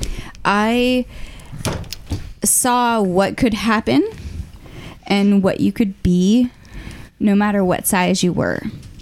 And I now, since January 1st, my New Year's with you, um, I have almost 28,000 miles on my bike, mostly in second gear on mountain roads that may have a name somewhere and I don't know them. Because I saw that that is what you could do. It not Mongolia, Carmel Valley Road, uh, like the, these random roads in the middle of nowhere, but it is to to be able to see a woman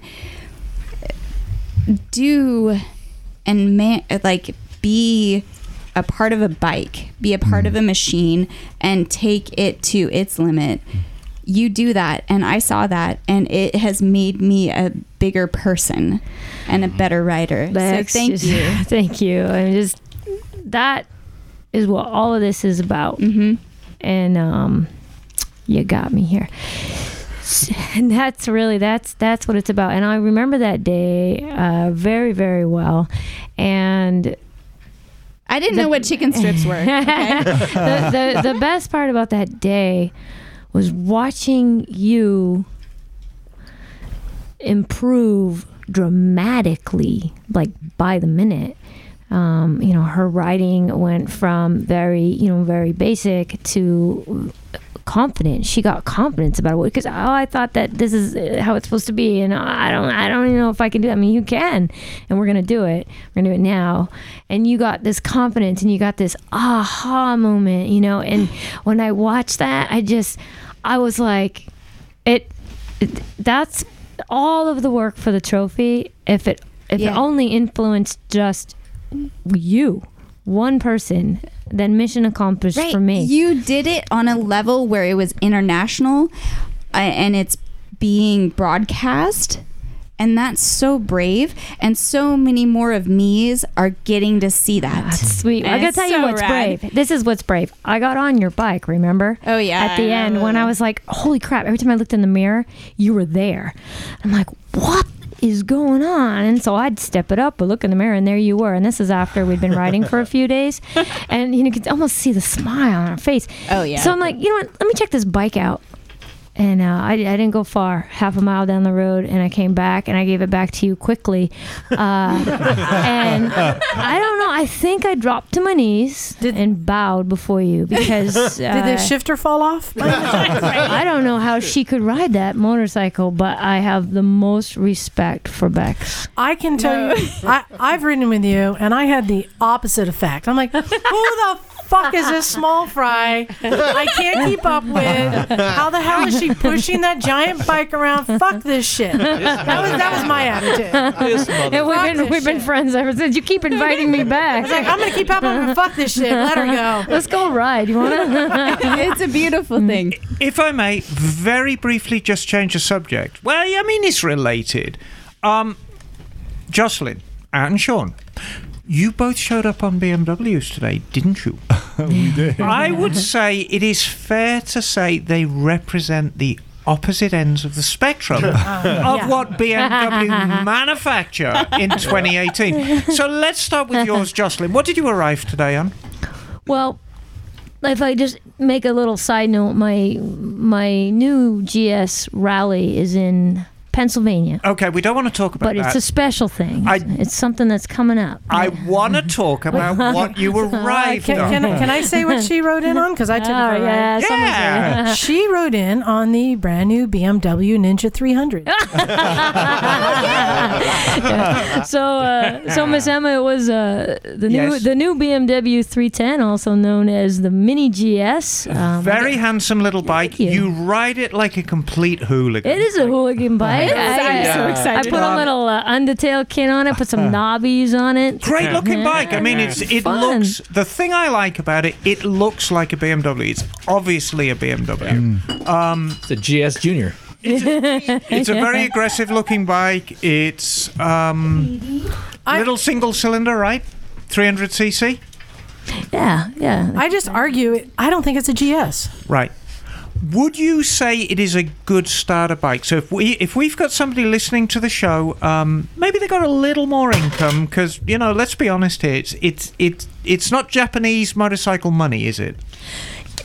You know, no, actually, that bike you can get that thing out the door for about six thousand dollars. Oh, that's a fantastic. Yeah, So brand new. good place to start. I think so, and, and uh, it does have a little bit of a high, high seat height. Don't they all? No, it Yeah. fit me. Oh yeah, that's Okay. be nice. I still have to slide off the seat on one side. I'm like, oh, I got a 310. I can t- nope. Yeah, Jocelyn, I think that might apply on every bike on the road, you know. Um, very good. Sean? Sean. Um, what the hell? Is, how many cylinders on that thing you He were came in like Knight Rider. Did you hear the, the boat horn when he came in? Yes. the fog cutter. I oh. love that bike. You know, the driveway got dark when you It pulled did. in. It was like Batman black hole on coming two in. wheels. Do you have to wear epaulets when you pilot that? bike? but um, so tell me what you're riding. So I'm riding BMW's current attempt at an American cruiser. Right. no. Yes. No. Yes. It's, Well, no, well, no, no, I'll buy into that. I mean, Yes. it's a bigger cruiser. It's it's more of a cruiser in a Honda F6B kind of cruiser. It's like Goldwing cruiser Yeah. size, Mm. but it's big, isn't it? It's called the the uh, K1600 Bagger. Six cylinders. And it's a six inline badass. six cylinder, Wow. and um, it is so awesome. Yeah. Hmm. What's um? Who came up? Was it Moto Guzzi? Who came up? But they have another Six cylinder. giant boat like.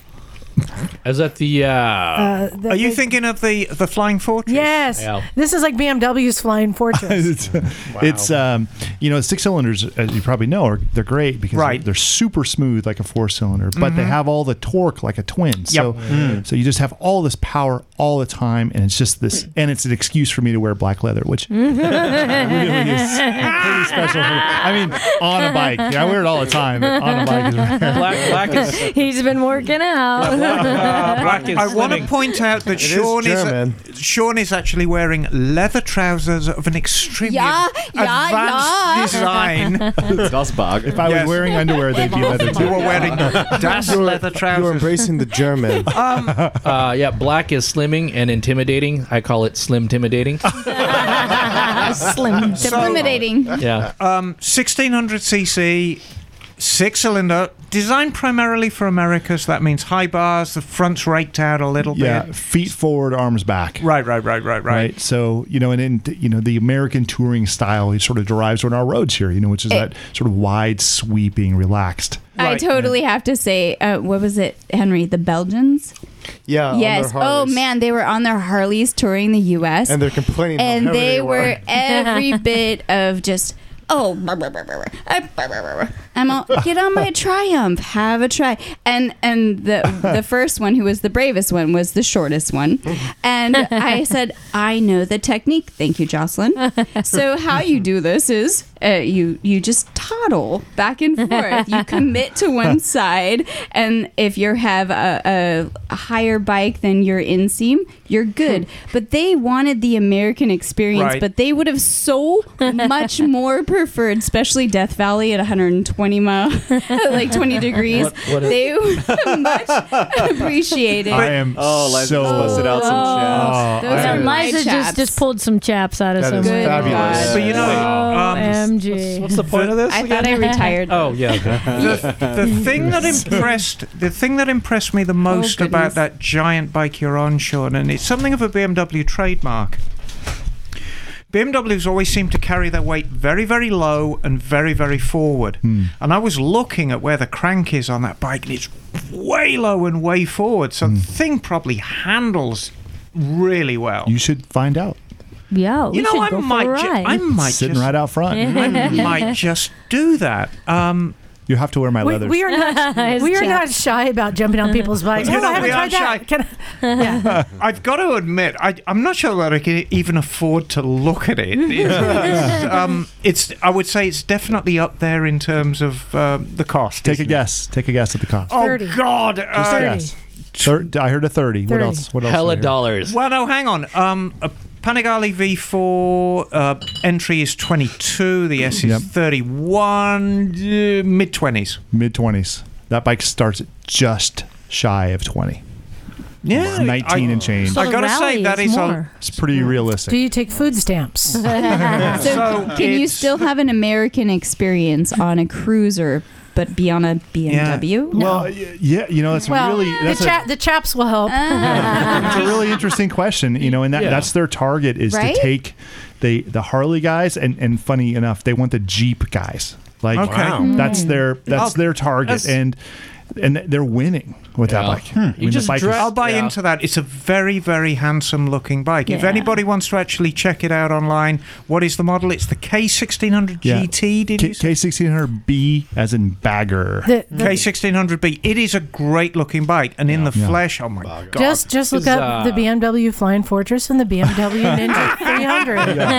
the Batmobile. Is, uh, is the American touring experience go to a bar and then taking a shot, then you go to another bar? It's, yeah, and, that, To a the bar harbor. BMW part of that is you can do that. The bars just have to be in different states. I, I there you give go. these There you Belgians go. such top props. two. They, they went Perfect. through American experience through uh, Death Valley at 120 on a Harley, Ay, twin, air cooled. wow. Oh yeah. Well, yeah. the, but you can do that on a Harley because you don't have to wear gear. yes. Um, you Oh get no, that these guys were bucket doing the helmet. full bucket helmet too. Yeah. So I, I just want to circle back uh, to the GS Trophy. So Yep. glad you did it. Yes. Oh, definitely, Lifetime experience. for sure. Lifetime friends. Uh, yes, so still keeping in touch with them today. Um, I have a question for you. How's your press girl? Um, you said she got injured pretty badly. Yes, Day yes. three. Uh, I think day two or three, she two, um she broke her ankle. Her spirits uh, were really high. Um, they when people had an injury, they they basically sent them sent them by. I don't know. Are you sure this wasn't an MTV show? yeah, right. So we Real didn't- life on You're off the island, so Yeah. we we didn't get to see her, but we were able to get some Great. cell reception to get some texting with her. Um, I've spoken to her since, and she's recovering well, and, and already talking about some some rides coming up. Cool. We did get a hold of her uh, custom 3D printed shrouds and uh, mailed them to her. Oh, cool. So she has those uh, as a momentum. They were Oh, that's great. Well, I think it's great, Sean, that BMW has come up with um, a hardcore event for dentists and CEOs. we needed something like Shots this. Actually, now now think about this. If you just have a good friend that has a BMW GS, you can go and compete at the qualifier. Right, the two of you can share a bike. It doesn't matter, and then you can win your qualifier. Hmm. And it's not for dentists or doctors Yeah. because all of a sudden you're traveling these amazing countries riding someone else's motorcycle on somebody else's dime. Actually, and, and I'll be honest, for people who are inspired by this and want to do it, and I've been inspired by it. That's why I just bought a KLR 650. Nice. Simmer down, simmer down. oh boy, the poor man's BMW. I know it, but um, Poor man's BMW. yeah. Um, but it, it's um, no, no, no. I I've actually because I was looking on Craigslist for the last like month for a dual sport, you know, in the price range I was looking for, three to four grand. That's why I got the KLR because that was my budget. But I was amazed how many GSs now the GS 1100s and 1150s. I've found two in the last month that were under three grand. Wow. Yeah. Twenty five hundred. I can't and wait How many la- miles? last week, like on Thursday, there was a uh oh party foul. There was a GS 1200A with 125,000 miles that had been used as a commuter from Sacramento to San Francisco Wow. For 3,500. Yeah, Wow. but you know what? nice. At that kind of mileage, Liza, Yeah, no. the maintenance Run. will kill you. But Yeah. but my point being that when I you know I got a KLR as a poor man's uh, BMW, but I was surprised how many GSs are coming up under four grand, hmm. some in under three grand. Hmm. That yeah, you're going to get something that's maybe you know needs some more work, but still a lot of these have been very dependable commuter bikes for somebody, and they haven't seen a hard life at all Yeah. and you can get a GS and get into this game for not that much money now.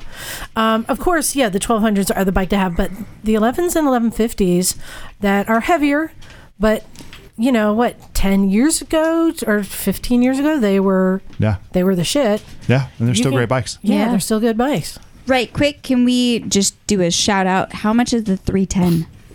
Six thousand dollars. Right? Wow. Brand new? Yeah.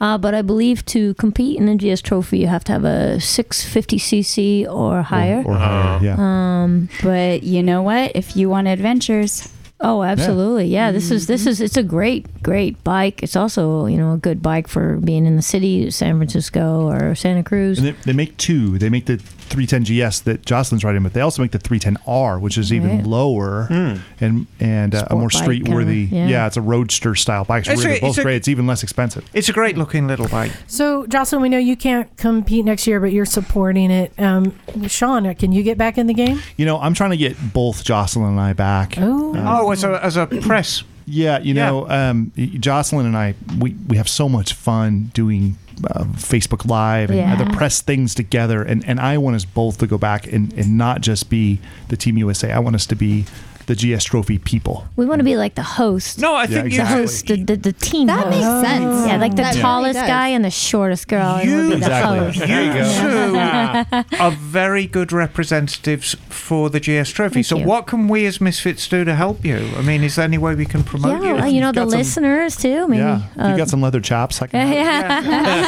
that already happens. Write, write some Uh, letters to so, BMW. if you really think about it, I mean, uh, for BMW, they spend this money um, because it's advertising. It's advertising for their bikes, of Sure. course. Um, so social media is huge, and they really do look at social media presence. So Sean and I, Sean Thomas and Jocelin Snow, need to make sure that we keep our social media heavy, um, so that when we do make a proposal to them, uh, we we have some followers, and um, you know we come with we come with a little So, backing. Yeah. So just for Yeah. clarification, there, there's probably a lot of Sean Thomases out there. So if the listeners were out there, what picture do you have right now? Or, like, what- So- chops, Don't- chops. yeah, don't- every social media, every social media that I have, the title is always Sean Thomas Rock On. Okay. So There you go. you look up Sean Thomas Rock On, you'll find me on Instagram, on Facebook, I don't know. There's probably a picture of me doing something really embarrassing. Jocelin's name is unique. Yes, it's J O C E L I N. Oh. And then Snow, like the white fluffy stuff. There's a Jocelin Snow uh, page, and then there's a Snow Jocelin page uh, for dyslexic people. Just pick one. So we, we haven't stated, but I want to know what were the standings of this event.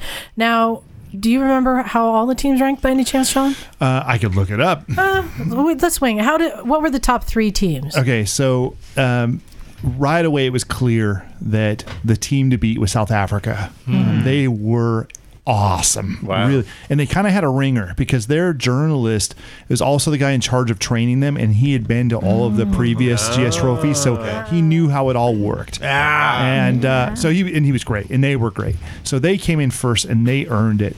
And I gotta give props to Team France because a lot of what um, made you win was strategy. And one of the things that we had was a slow race. And it's very simple. All three riders go from A to B as slow as possible, and the longest time wins. Right. And if you put a foot down, you then you're you're out. So Team USA rocked it. Got a second place score. Team France rode in. All three riders Oh, rode side by side, stopped, and put their feet on each other's foot pegs. Yeah. Locked handlebars and sat there. Yeah. TikTok. and it was TikTok. it was TikTok. a Facebook Live, and they knew mm-hmm. that Team USA was going to do well, so they had Facebook Live filming Team USA versus France. They had me narrating it, so we're on live, and oh, and I'm like, holy shit! Look at Team France! Oh my goodness, they're oh rocking it! And they sat for like five minutes. Just sat there like TikTok. it was great. It was Team- I know very what Charlie's Angels in French is, but so Team France came in third place by two points behind Team USA. Team USA. Yeah, second place. Good showing. America. And Jocelin, can you do you know who the bottom four teams were? Uh, so uh, we finished, uh, I believe, 15th, um, and then uh, we finished the first female team, um, and Team India and Team Japan. Um, we beat, were able to, to beat them, uh, and then uh, Canada was just above us. It was a was a tight score, but. Um, you know that really is just about we had an amazing time. Yeah, well done. What a great some showing for everyone. people. Yeah. By the time we were standing on the podium, nobody cared. No one Yeah. cared. Yeah. Whatever. Yeah, it was just a party of Yeah. celebrating uh, you We know, your new survived! friends. Can't believe. I don't know how the Russians got so much vodka in, but Yeah. they had. Oh, it was insane. It was Nice. so much. Drink There, and there are always ways. Oh, dude, it was super cool. Like every team, everybody had a little pack on the back of their bike, and they carried like a little med kit and little stuff, and then a bunch of your own personal stuff. Yeah. And one team, Team China, had this super ornate tea making kit, and every time we'd stop, Yeah, they'd get is out this heat element and this beautiful clay pot and this like heat shield, Loose leaf tea and loose leaf tea, and all these cups, pressing and they would sit in this little half circle. They barely spoke, spoke a word of, Yeah. of any other language, and they would invite us over, and, we'd make sit and have tea. Wow. And it was super, super cool, and it, It was, was kind of it was funny because the, the Chinese the way they slurp tea, they oxygenize it as they drink, so it's like. Yep. and soup. it was freaking cool. it was really fun. It was I, an experience. Sounds like an amazing experience, and and I see why the media person is so important because I really enjoyed following on Facebook and on YouTube all the Yeah, videos. we all did. Cool. And I just have um, one last question for you. What does horse taste like? it's very lean, and, and I my daughter Chewy. was so upset, Oh, and, and I actually started calling the GS Trophy the Horse Meat Five Thousand. Oh. And she actually like stopped. She stopped me after I done. She goes, "Dad, seriously, like I'm over it. Don't talk about eating horse anymore." There's, they're- Wisdom they at a ta- young age. Yeah, they taste majestic. Awesome. Yeah, well, I, Like I, unicorns. I'm glad you guys came in to share these stories. They're amazing, and I know you're going to have more adventures. So we'll get you in for that. But first, I want to get a couple of emails. Henry, since you have the shortest email, and the, the last email you came to you, you refused to read. Maybe you will read this one. Yes. Uh, this one is from Eric. It is titled. Hello, Eric. Hi, Eric. Hi, Eric. It's titled Aprilia Futura. Congratulations. Ah. Emma and I saw an orange one go by when we were having I, tacos. th- I think it started off red and it had faded. Anyone who's Yeah. listening right now, those are not. You're not Wow. getting pulled over. They just- you're Yeah. not getting pulled over. All right, go ahead, Henry. Santa Santa Cruz. Anyway, congratulations to me, Henry, for getting the Futura. If he has any questions, feel free to write. I'll be tink- I've been tinkering with mine for 14 years now. Best regards, Eric. Thank you, Eric. cool. Thanks, Eric. Awesome. Cool. Yeah. So you have that email now, and you can uh, give him a shoot him an email if you have any questions. Yeah, that's really cool. I, that's Awesome. a super rare bike. So That's very nice. Megan, what you got there? Do you remember how to read an email, Megan? I do. I don't have my glasses on, so bear with me, please. Um, this is titled "I Want a Dual Sport" Part Two, Mm. and it's from Joe. Hey, Joe. Joe. Joe, Joe, Joe. What you doing with that gun in your hand? What up, Ba, ba, Misfits? ba, ba, ba.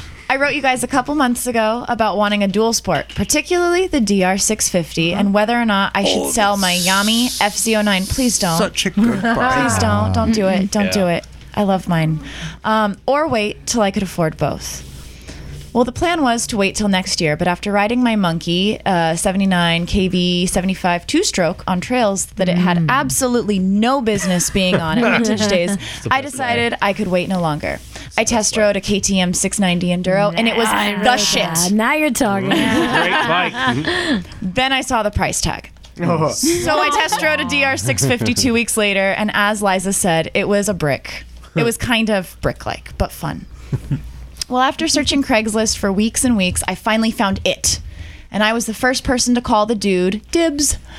With your advice against selling my bike and my test ride, I am happy to say that I am now the proud owner of a 2005 DRZ 400S with Nice. 4,500 miles, and I kept my Cool. FZ09. Thank Nice. you. Nice. Good. Nice. Good. Okay, Smart. good. Um, it has the exact plus farkles. Yep. It has the exact farkles I would have added already bash plate, hand guards, rear rack, Clarke 3.9 gallon tank, and a full FMF system, which I could never have justified buying for 2800 bucks. Yikes. Oh, that's a good Yeah. price. It runs just fine, but idles a tad low. Thanks for the advice. The bike is bitchin'. All Look right. forward to seeing you next time uh, at the next. Sorry. AMA Vintage AMA Vintage Days. Yeah. Days. I got a chance to talk to Nuke and Phil and Phil briefly, but not the rest of you. Damn, nice No. impromptu seminar. By the way, goddamn, that was last minute. Peace, Cool. Joe. Awesome, because everyone remembers what the formula is for the right amount of bikes, right? And plus and one. plus one. All right, James, what do you got there? All right.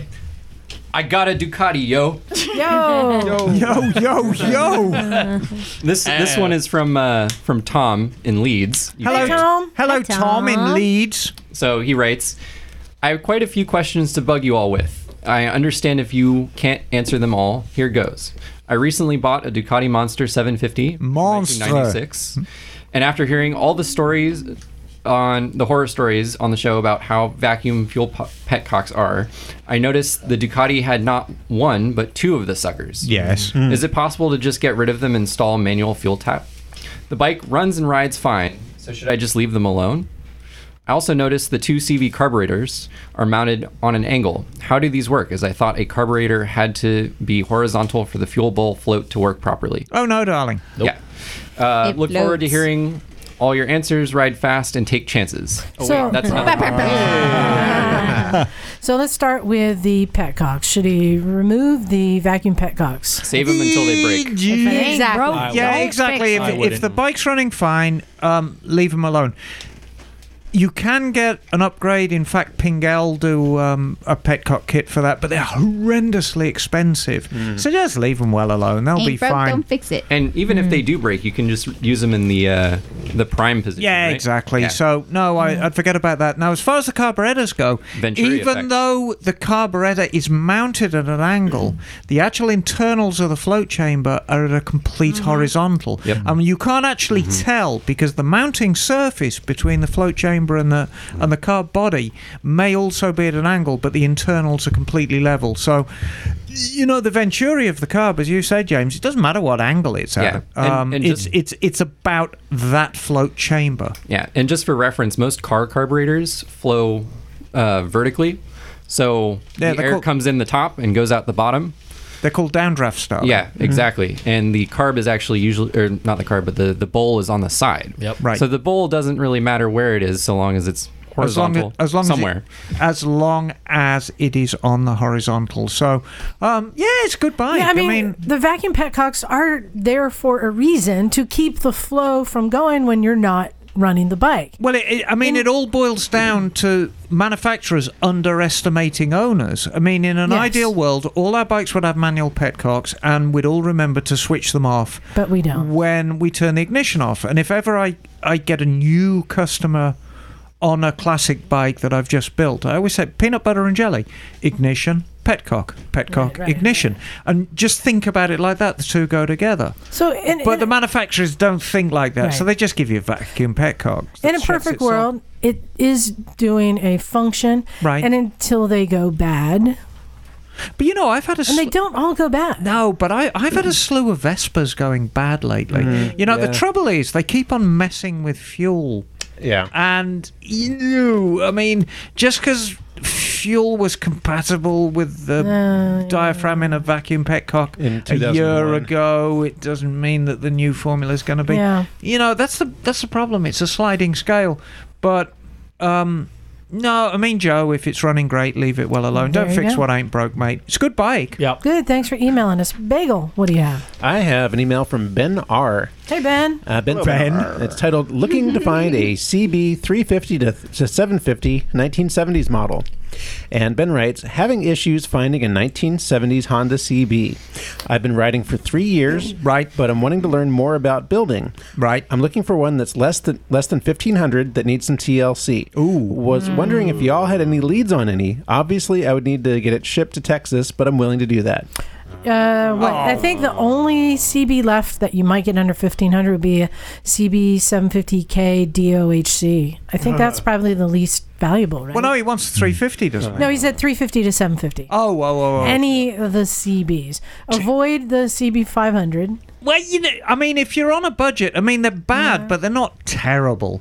Um, I tell you what, he might, especially in Texas, you might find a CB360. Yeah, we had one here last week. CB360. 360T. You'll find a CB360T for um, for that kind of money, and you can do a lot with them. Um, and even though you probably won't find it at that budget, also type in CL. yes. Oh yeah, those are cool bikes. Because With the high pipe. have the hi- uh, this is basically a CB with a high pipe. Yeah. Yeah. Um, yeah, but watch the shipping because I mean, you know, I mean, it can cost you. We have About a- hipster a- prices over here too. Yeah, so- it can cost you a dollar a mile to get a bike shipped. You're shipping it two thousand miles. That's two thousand bucks. Here, here's in what I shipping. say. Um, go to AMA Vintage Days. Yes. Next July. Oh, yeah. If you don't find what you want there, Phil has what you want. Oh. Yeah, right. Take a truck to Ohio. You will come home with something. Or just fly there and, ride. And back. just remember this because the builders tend to focus on CBs, the price is inflated. Think outside the box. If you're on a budget, consider a, a GS Suzuki. I, I'm, you can build extremely good looking GSs. Consider Right. um, a Yamaha XV. A Virago. You can build a really good looking Virago. Greg Hageman's built a thousand of them and Or they look KZ great. too. okay, so Or a KZ. Although they're getting up there. I mean, the big KZ four cylinder ones, they have got a cult following for sure. You might get a KZ 750 twin for 1500 bucks. all right, Emma, I'm gonna throw out something a little whammy, kind of like how Yeah, yeah, yeah. Jocelin, how they figured out a way to Yeah. win that competition by being smarter. A lot of people don't think of the Nighthawks as CBs, but they are Tell in you fact CBs. Hmm. The Nighthawks Nighthawks are great, and they're a great- 450, 550, 650, 700, 750. Great basis. You know, I have a friend who's got a Nighthawk he wants to sell. Nighthawks are going are they are CBs. They Yes, are the they next are. evolution of CBs. They're not collectible yet, but they are going to they're be. getting t- they're getting that way um, and you know i- it's a great base i mean you're Mm-hmm. building a bike so you can start with anything and, And- just change it up and I would say of all of those, the Nighthawk 700 is going to be the winner. Yeah. Yeah, probably. I like Yeah. the Nighthawk Mm. 700. Yeah, most of the issues Yeah. have been sorted out. Materials engineering has gotten Yeah. better. Nighthawk in the 80s. 700S with a little bikini fairing. Yes, exactly. All right, one more email. Let's do it. Okay, um, and this is from Razor Rules 92. Okay, Razor Rules. What's going on, y'all? I'm ela- emailing again from Milwaukee. That's, Oh, Milwaukee. that's in Wisconsin. Home of the Fonz. Oh yeah. Hey! um, so just a quick update. He, Okay. just a quick update. He emailed a few weeks ago and asked Emma, that's me, you know, about his coughing Sportster. Um, To which Emma's advice checked out to the needle, Ah. got it running smooth. Thank you! Yes. Exclamation point. It's like you know what you're doing or something. Ta-da! um, he's got a qu- couple of questions. A few months ago, I purchased a porn pick 1980 Suzuki GS850. What was I telling you? For 250 bucks. Wow. With an extra parts spike. Um, you can imagine the condition. No, I can't. and disrepair, um, but with little to no mechanical experience, where is it best to start? Like everything, and not to get overwhelmed and slowly make progress. Honestly, I don't even know if it runs. It probably doesn't, but used when parked. Um, so let's deal. He's got another question when after that, but let's deal with that first. 1980 Suzuki GS850. You got a lot of things going for you. You got a lot of things working against you. Um, things you got going for you. By 1980, the GS850, which is a four-cylinder shaft drive bike, they'd done away with the points and condenser, so it's got electronic ignition, and it is stone reliable. The the, the old GS factory electronic ignition was some of the best on the planet. I mean, mm. they just do not go wrong. The charging systems are worse. The mm-hmm. charging systems are just pathetic, but we'll deal with that. So, put a set of plugs in it and strip those carburetors down. Mm-hmm. That's it. You're going to have fuel problems. 1980, uh, 78 and 79 had slide carburetors. 1980, it's got CV carburetors. So you're going to have to go through the carburetors. Get four carburetor kits, strip them down, clean them out. If you're doing a build, you'll probably want to change the fuel mm. tank because the fuel tank isn't the prettiest on the GS850G. It's kind of a big coffin shaped thing. Mm, don't even worry about the fuel tank. Use a Use an IV. use an IV. But I think what you're getting to is you have to get it running. My thing is Get it running first. Don't start planning what color you're going to paint it. Don't start choosing what grips and new exhaust you want. Don't spend a dime on it You need until to you get hear it, it go. running. Yep. Even if it's running poorly, you need to get it running so you can check basic functions. The good news is with the GS850, I know these bikes like the back of my hand. A GS850 will run to 65,000 miles. You put a cam chain in it, it'll run to another 65,000 miles. You put a cam chain in it, it'll run to another 65,000 miles. At 200,000 miles, you've got to rebuild the engine completely. They are bulletproof, but they have weak charging systems. That's for something for you to worry about down the road. They have terrible carburation, which you're going to find out about very quickly. Um, and God, they pour oil out everywhere. But it's a great bike. Um, so get it running first. Second thing is, let's have a look here. Second question is with my 97 Sportster. It's obviously old, so where's a good place to start to breathe some life into it and rejuvenate? Oh. Thanks, you guys, for the entertainment. As always, Mike and Knock are badass. Knock, you're badass. All right. And there's only one. Checks in the mail.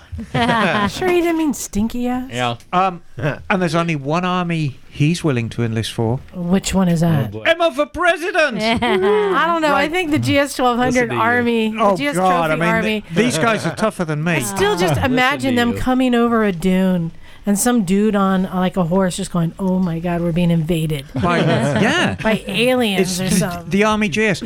But the same advice I'll give him as to everybody. You've got a big project, a giant project.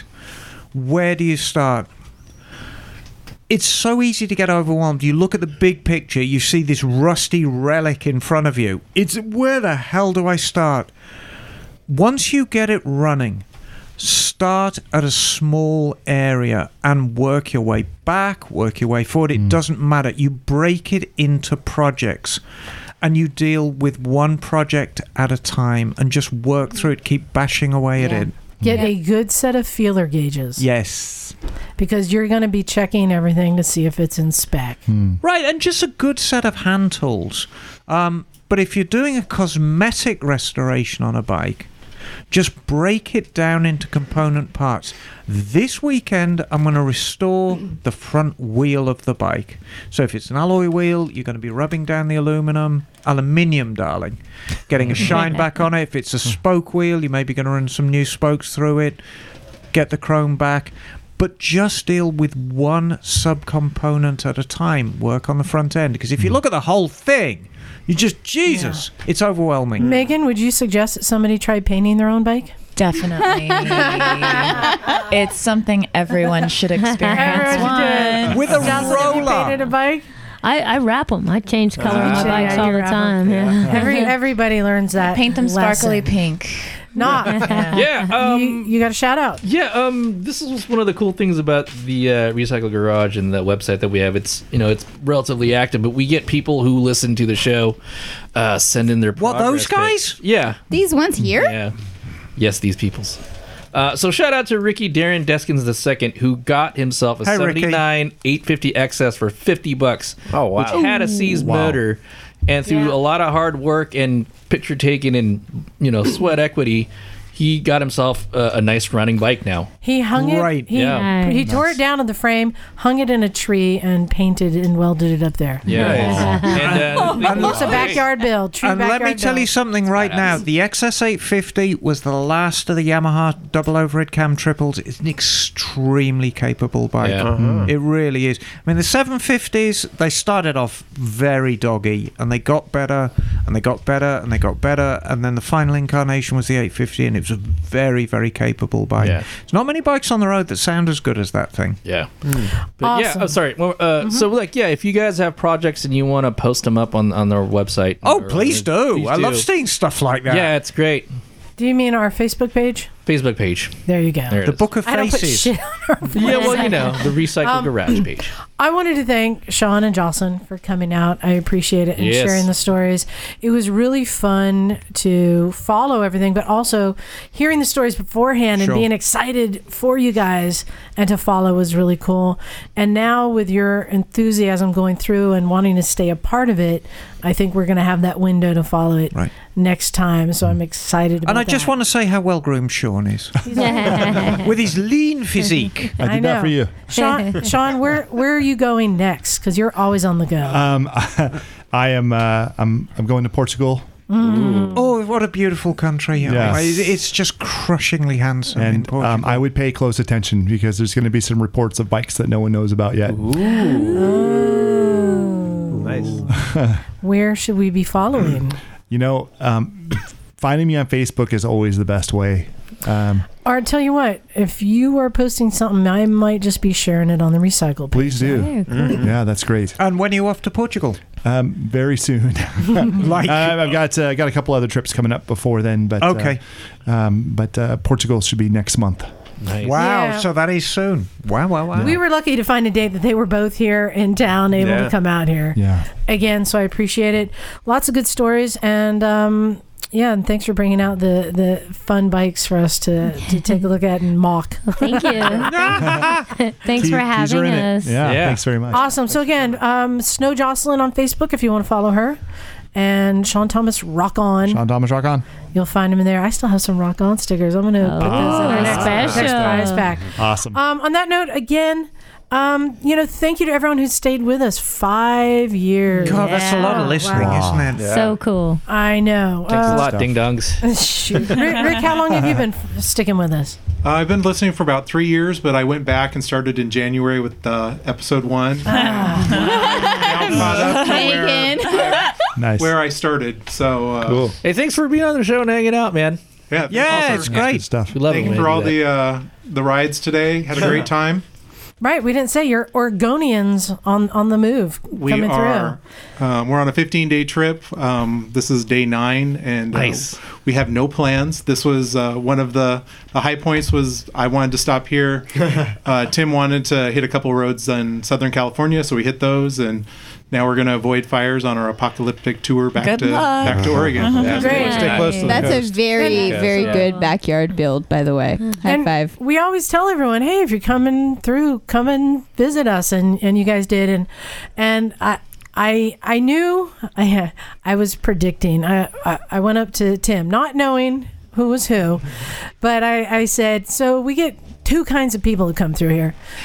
ones the ones that listen and are excited to be here, and then the ones that get dragged here and don't know why they're here. I look at Tim, like, and which one are you? And he goes, I, yeah, why am I here? I've had a great time visiting with everybody. Oh, that's great. Thanks, Tim. And we turn. It turns out we know the same group of people in Oregon. Yeah. Awesome. Yeah. Awesome. Well, maybe we'll see you up at the one show. Well, you know, I. I've said it so many times. You know, the biking community really is a lot smaller than people know. Exactly. And just remember if you're going to be in Toronto September 27th to 30th, go see the Toronto Moto Film Festival. That's in Canada land, It isn't it? is in We're Canada. international with this shit. Oh yeah. Pretty awesome. Mr. Worldwide. That's right. I know. Mikey Worldwide. Exactly. so I think on that note, um, I'm just so happy um, we've made it five years. Wow. And- Just wow. I think from now, now we're just going to take it day by day. Think of the, all the time I could I could have been at home adjusting Oh my, valves. Gosh. All the valve adjusting time I've lost. Oh, Jeez.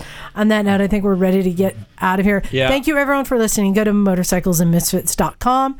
You'll find the links to anything you ever need right there. Motorcyclesandmisfits.com. On that note, I'm ready to get out of here. Thanks again. This is Eliza. This is Knock. This is Megan. This is James. Mm-hmm. bagel. Emma Darling. John Thomas. Jocelin Snow. Rick. Tim. Henry. Aloha. Number five is alive. Number five. and Shut we're up. out of here. Years. Oh.